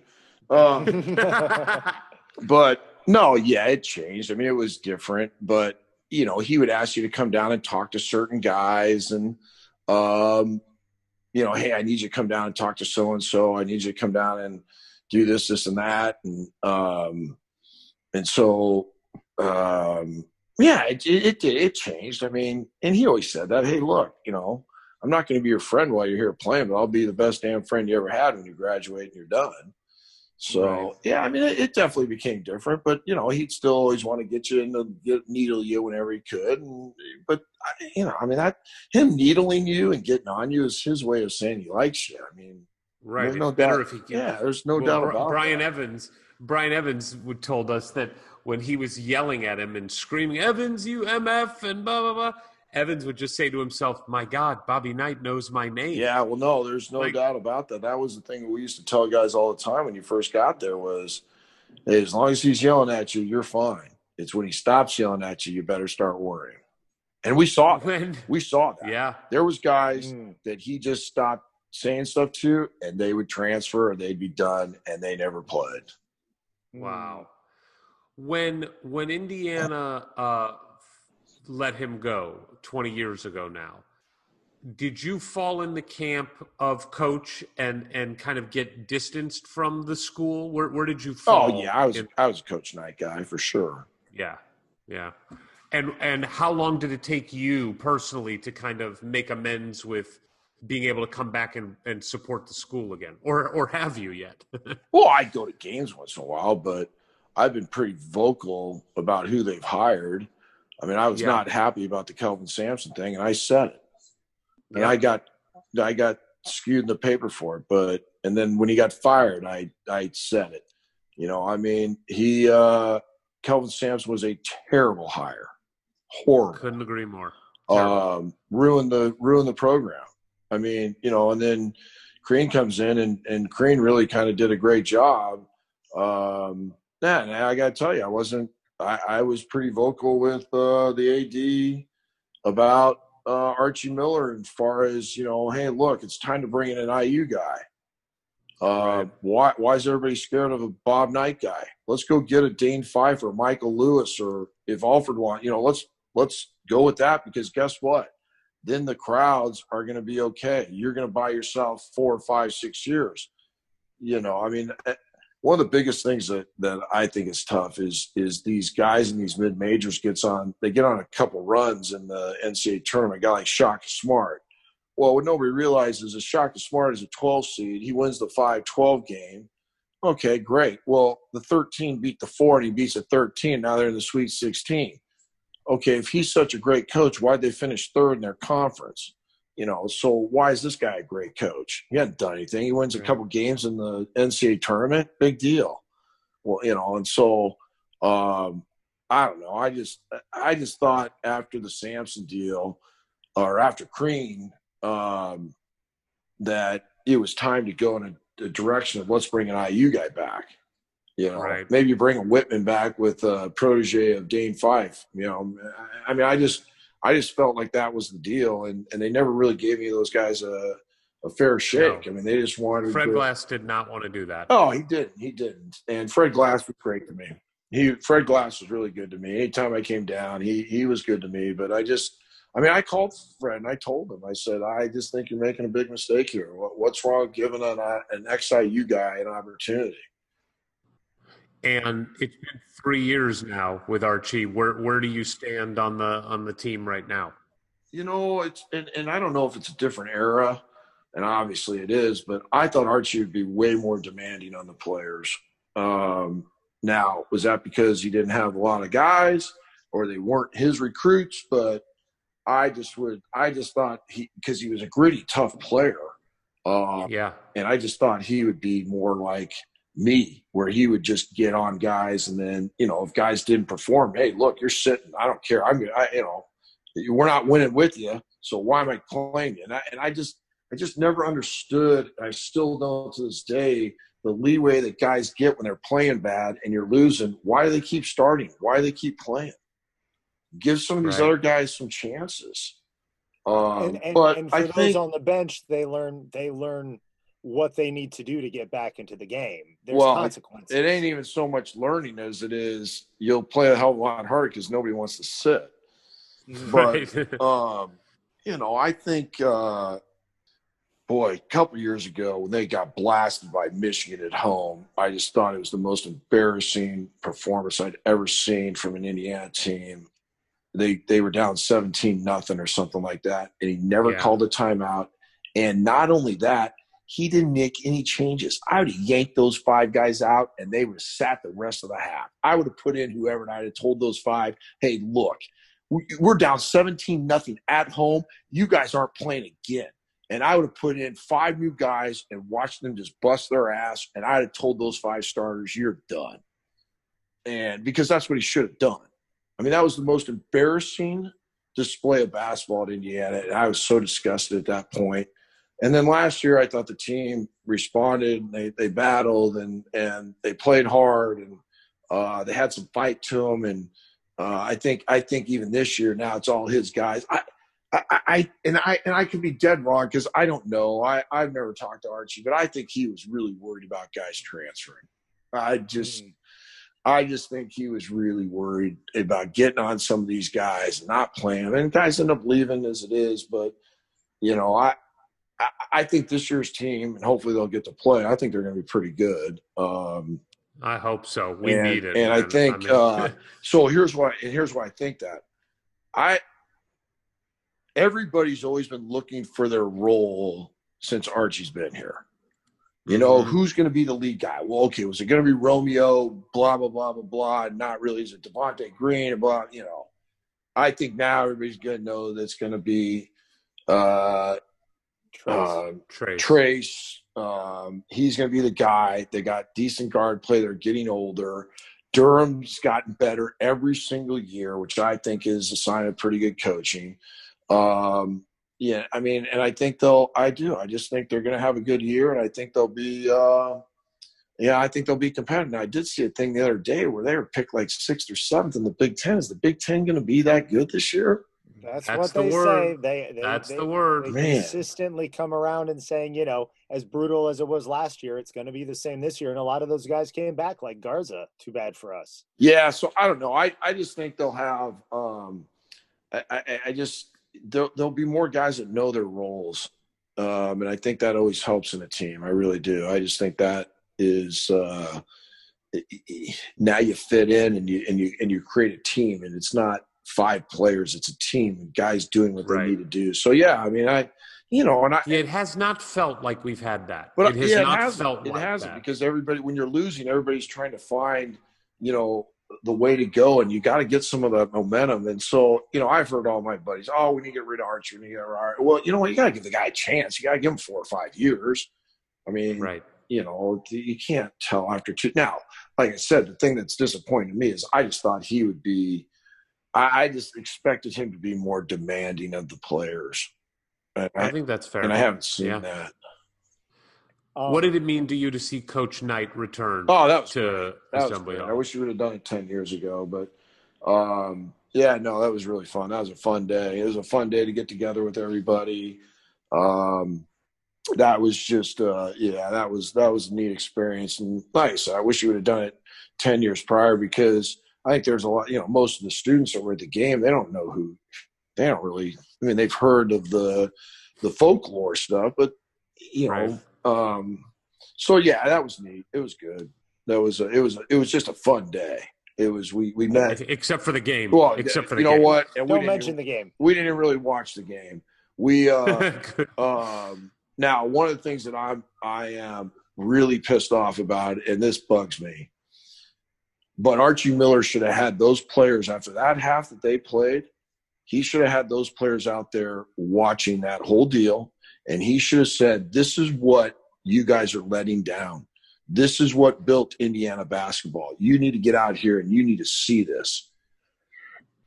and he didn't do it, and I, and I don't know why he didn't do that. Those guys should have been out there watching that. I agree with that. That's my personal completely. opinion, and I don't know if that's right or wrong, but I just I I would have, especially after the way they finished the half, I would have blasted him. I was also going to say whatever he did in the half didn't work. Yeah, I I mean, mean, they came out and shit the bed in the second we half. We hardly so, watched the first half because we all got there at noon and we were catching, and then we went in and watched the second half, and it was pretty bad. And um, but it was just fun catching up with all the guys. I mean, it, it was that was a great, that was a fun day, a lot of fun. And, and do you Wor- think that makes it easier going forward for you and some of the other guys so loyal to Coach Knight to feel feel better about being back there? You know, I never, I never had a problem with feeling bad going down to a game and watching a game. I mean, I don't know. I always just tell me I'm a baseball player. I mean, I do no, I mean, did- I, I mean, I would go to games and I, I didn't, you know, I, I, I, I mean, the true fans, I mean, they they loved you. Um, now, I didn't go down nearly as much, but it wasn't because of that, but it's because I had kids that were playing games, and I'm not going to go down and watch Indiana basketball when I could go watch my own kid. No chance. right. So, um, you know, that, so I, I'd probably go down maybe twice a year is it where I used to go down a lot, but yeah, that would have changed. You know, coach and I was still coaching with my kids got involved in their sports and stuff like that. I would, I wouldn't have gone down to games. I, I would go to games before going to my own children's games, but they're terrible. My kids they're terrible, terrible athletes like me. So There's no chance, no chance I would have ever missed one of those to go to an IU game. Now, now I will say this: I did. I was out and I had a trip. And I was watching my son play out in New Jersey, and I did come home early. I watched him play Friday night. And I got on the plane when Wittman called me about the night thing. He said, "Well, I'm getting this There set up. go. You got to be there." And so I, I did take the flight and came home. Well, that that that's special. But then I got to And- watch my son on the. It was streamed, so I got to watch him that night play. There you go. Oh, there it is. Well, look, Joe, like I said, I was a 10 year old kid watching you win the national championship. I was a 12 year old kid watching you help lead a team that, that, like you said, had a roster that was fragile and have an incredible year and win the Big Ten.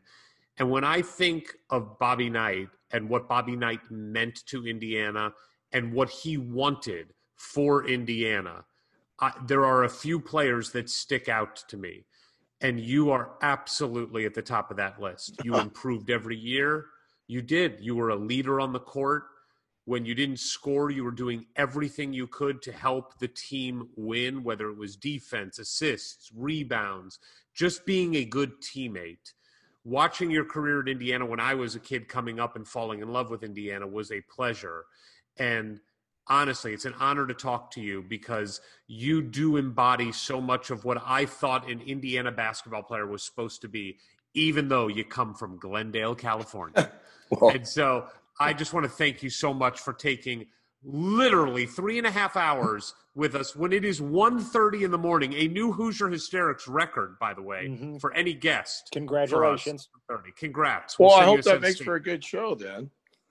It will. It is a good show. But Now- again, I just wanted to thank you, Joe. Yeah, no. Well, thanks for all the the, thanks for all the kind words and thanks for uh, going through this. This was fun. Um, basically, I'm sitting up here and uh, been talking to you guys, and I got the uh, U.S. Open golf on tape. I'm watching that, and uh, but I I love talking about this stuff because it just brings back memories, and and I love telling the stories, and it's just fun. I mean, it's uh, so I appreciate all. Like I said, I appreciate all the kind words, and uh, you guys ever need anything, just give me a call, let me know, and uh, we'll see what we can do. All right, Joe. Absolutely. I, I hope we can get back there soon, and you can get us out on the course and and show us how to get our handicaps down. Yeah, the new IU course is unbelievable. It's great. Yeah, you like that? Oh God, they did a great job with that. I know the, I know the. um Actually, uh, I've been really good friends with the uh, designer Steve Smyers because he designed the golf course at Wolf Run that I belonged to for years up here in Zionsville. So um, yeah, it's it's it is fantastic. They they got a made they got a championship golf course there. They'll be holding Big Ten championships at that course. Oh, that's Uh, great. Maybe So- we should have you take us to a par three, Joe. Or, or yeah, or a Putt putt putt. putt. Yeah. I, I don't like any course that doesn't have windmills on it. Hoosier hysterics. Hoosier hysterics. Joe Hillman. Two Big Ten titles, national championship, honorable mention AP All American, second team All Big Ten. Bobby Knight says we wouldn't have won the championship game without Hillman. Bobby Knight says he should have been the MVP of the Big Ten Conference. I I mean, there just are so many legends that have played for Indiana basketball. And I went back and watched the Syracuse game uh, and the UNLV game in preparation for this again. Also, Mhm. like I need an excuse to watch those games. Right. But man, like Joe, not flashy Joe Cool, man. That's what my dad would call him. Joe Cool. and no mistakes. Like didn't make a mistake, didn't try to do anything flashy, made the right pass, you know, stayed in front of his man, uh, made the open shot, and it is amazing how much that is needed for winning teams. And it's hard to think about Indiana basketball for the last many years and name players that fill the Joe Hillman role. You know what I mean? It's hard to think of them. And and yes, we've had stars. I mean, we've had more NBA players in the last what 15 years of Indiana basketball than we had for a long, long time.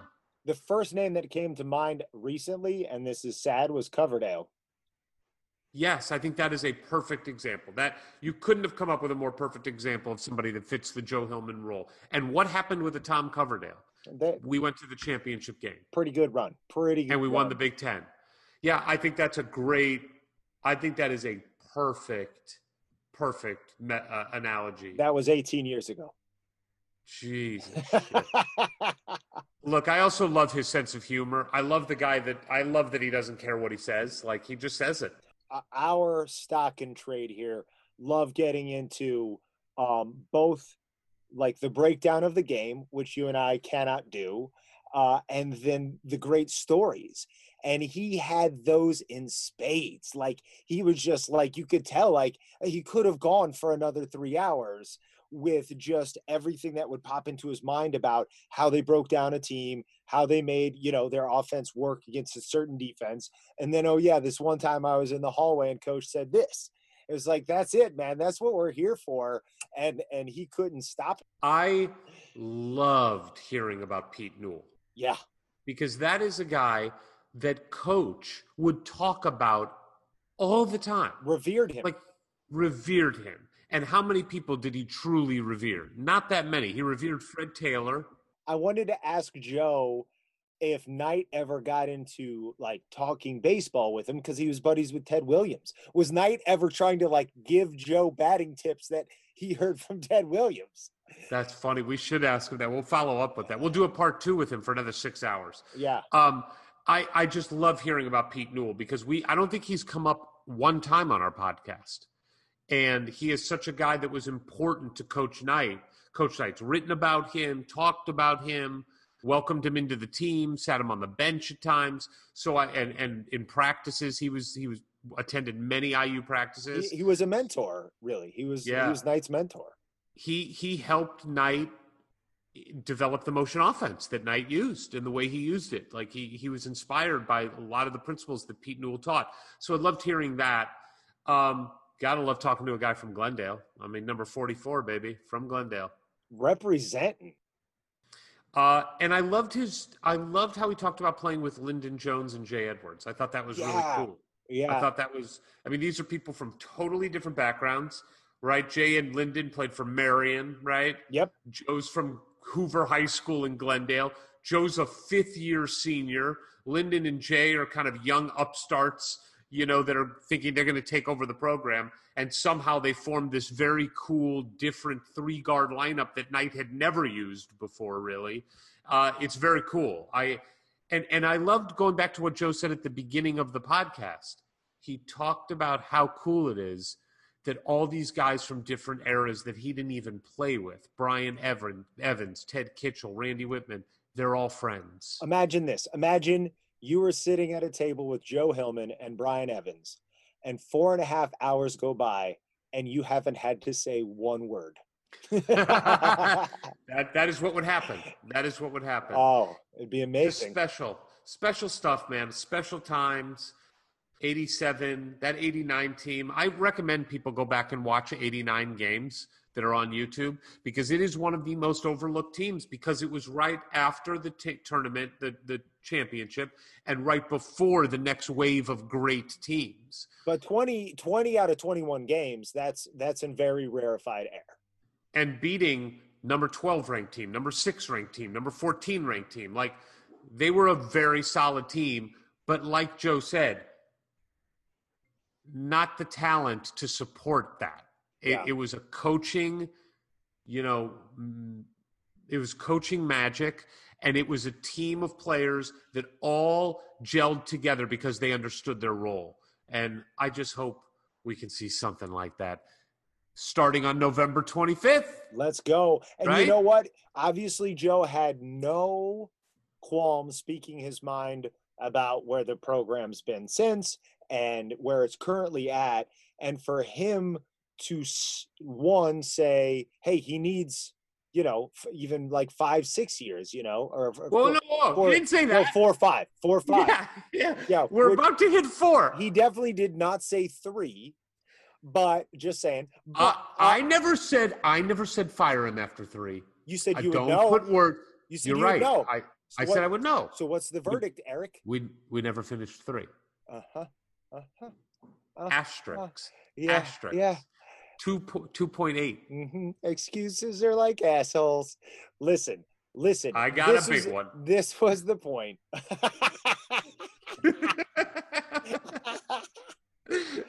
Fantastic. You you you changed it. You made it yeah. different yeah. and better now and fresh. All right, great. Um, the point being is that Joe sounded positive and optimistic about this season, this team, where things are headed. They're older, you know, Al, Trayce is the guy. People should be knowing their roles. So that uh, being the kind of guy who, yes, I want to be uh, in that camp of optimists that I I naturally fall into. But when it's actually backed up by somebody who knows his business, I'm like, oh, so Joe sounds kind of optimistic. So so that gives me a little more permission to be so as well. And and I I hope for all our sake that he's right about that. I also hope, for all of our sake, that he gives us some stock tips. Yeah. Right. Yeah, no, I I mean mean, can just throw a brother a bone. I'm I'm guessing a man with the kind of brain he has and the time he's put in on that now and to say, "Hey, I'm going to go do this on my own with my buddy." Uh he's probably really good at what he does. Um and if anybody does after listening to this decide to you know, go with him, certainly I think we get a piece of that, right? That's how that business works. I think we get a piece no matter what because we're we should just get a piece. He he he did say he would be a sponsor. Yeah, I mean, look, we'll we'll shamelessly ask people for their money. and the way we were so professional and killed the IU glassware plugs, well, who wouldn't want to sponsor us? Exactly. I mean, my God, there's glassware from coast to coast with IU logos on it. Uh, I, I mean that. There, there's there's ours on this coast, and then the goons bought some glasses on the east coast. So there are glasses that we sold or are responsible for coast to coast. I I still I, know I'm playing with fire by doing this, but I basically don't use any other glasses because I have my coffee in the morning, uh, and I use one of those four glasses, and then maybe I'll have some ice water during the day, and then maybe a Coke Zero at night, and and re- and really the only hesitation I have is. Uh, I'm more likely to break these sooner by how much I use them, but but I don't care. I could get hit by a car tomorrow. I'm going to use those pint glasses. I still use Pizza Express cups. I can't do plastic anymore. Oh, really? Nope, just doesn't taste as good. Nothing does. All right, guys, follow us on Twitter at Hoosier Hysterics for the hysterics. No E, no I. But, But the the sometimes sometimes why? why? From the halls of assembly, you'll hear us scream and shout. Our love of Indiana is manic and devout. Archie and his boys, we discuss in unique manner. We won't be satisfied until we hang another banner. Us two goofy guys go by names of Ward and Eric. And as you probably know by now, we're Hoosier Hysterics. Hoosier Hysterics. Hoosier Hysterics. Some people just know the best rate for you is a rate based on you with Allstate, not one based on Carol. She's more focused on hitting a high note than the car in front of her. Why pay a rate based on anyone else? Get one based on you with DriveWise from Allstate. Not available in Alaska or California, subject to terms and conditions. Rates are determined by several factors, which vary by state. In some states, participation in DriveWise allows Allstate to use your driving data for purposes of rating. While in some states, your rate could increase with high risk driving, generally, safer drivers will save with DriveWise. Allstate Fire and Casualty Insurance Company and affiliates, Northbrook, Illinois.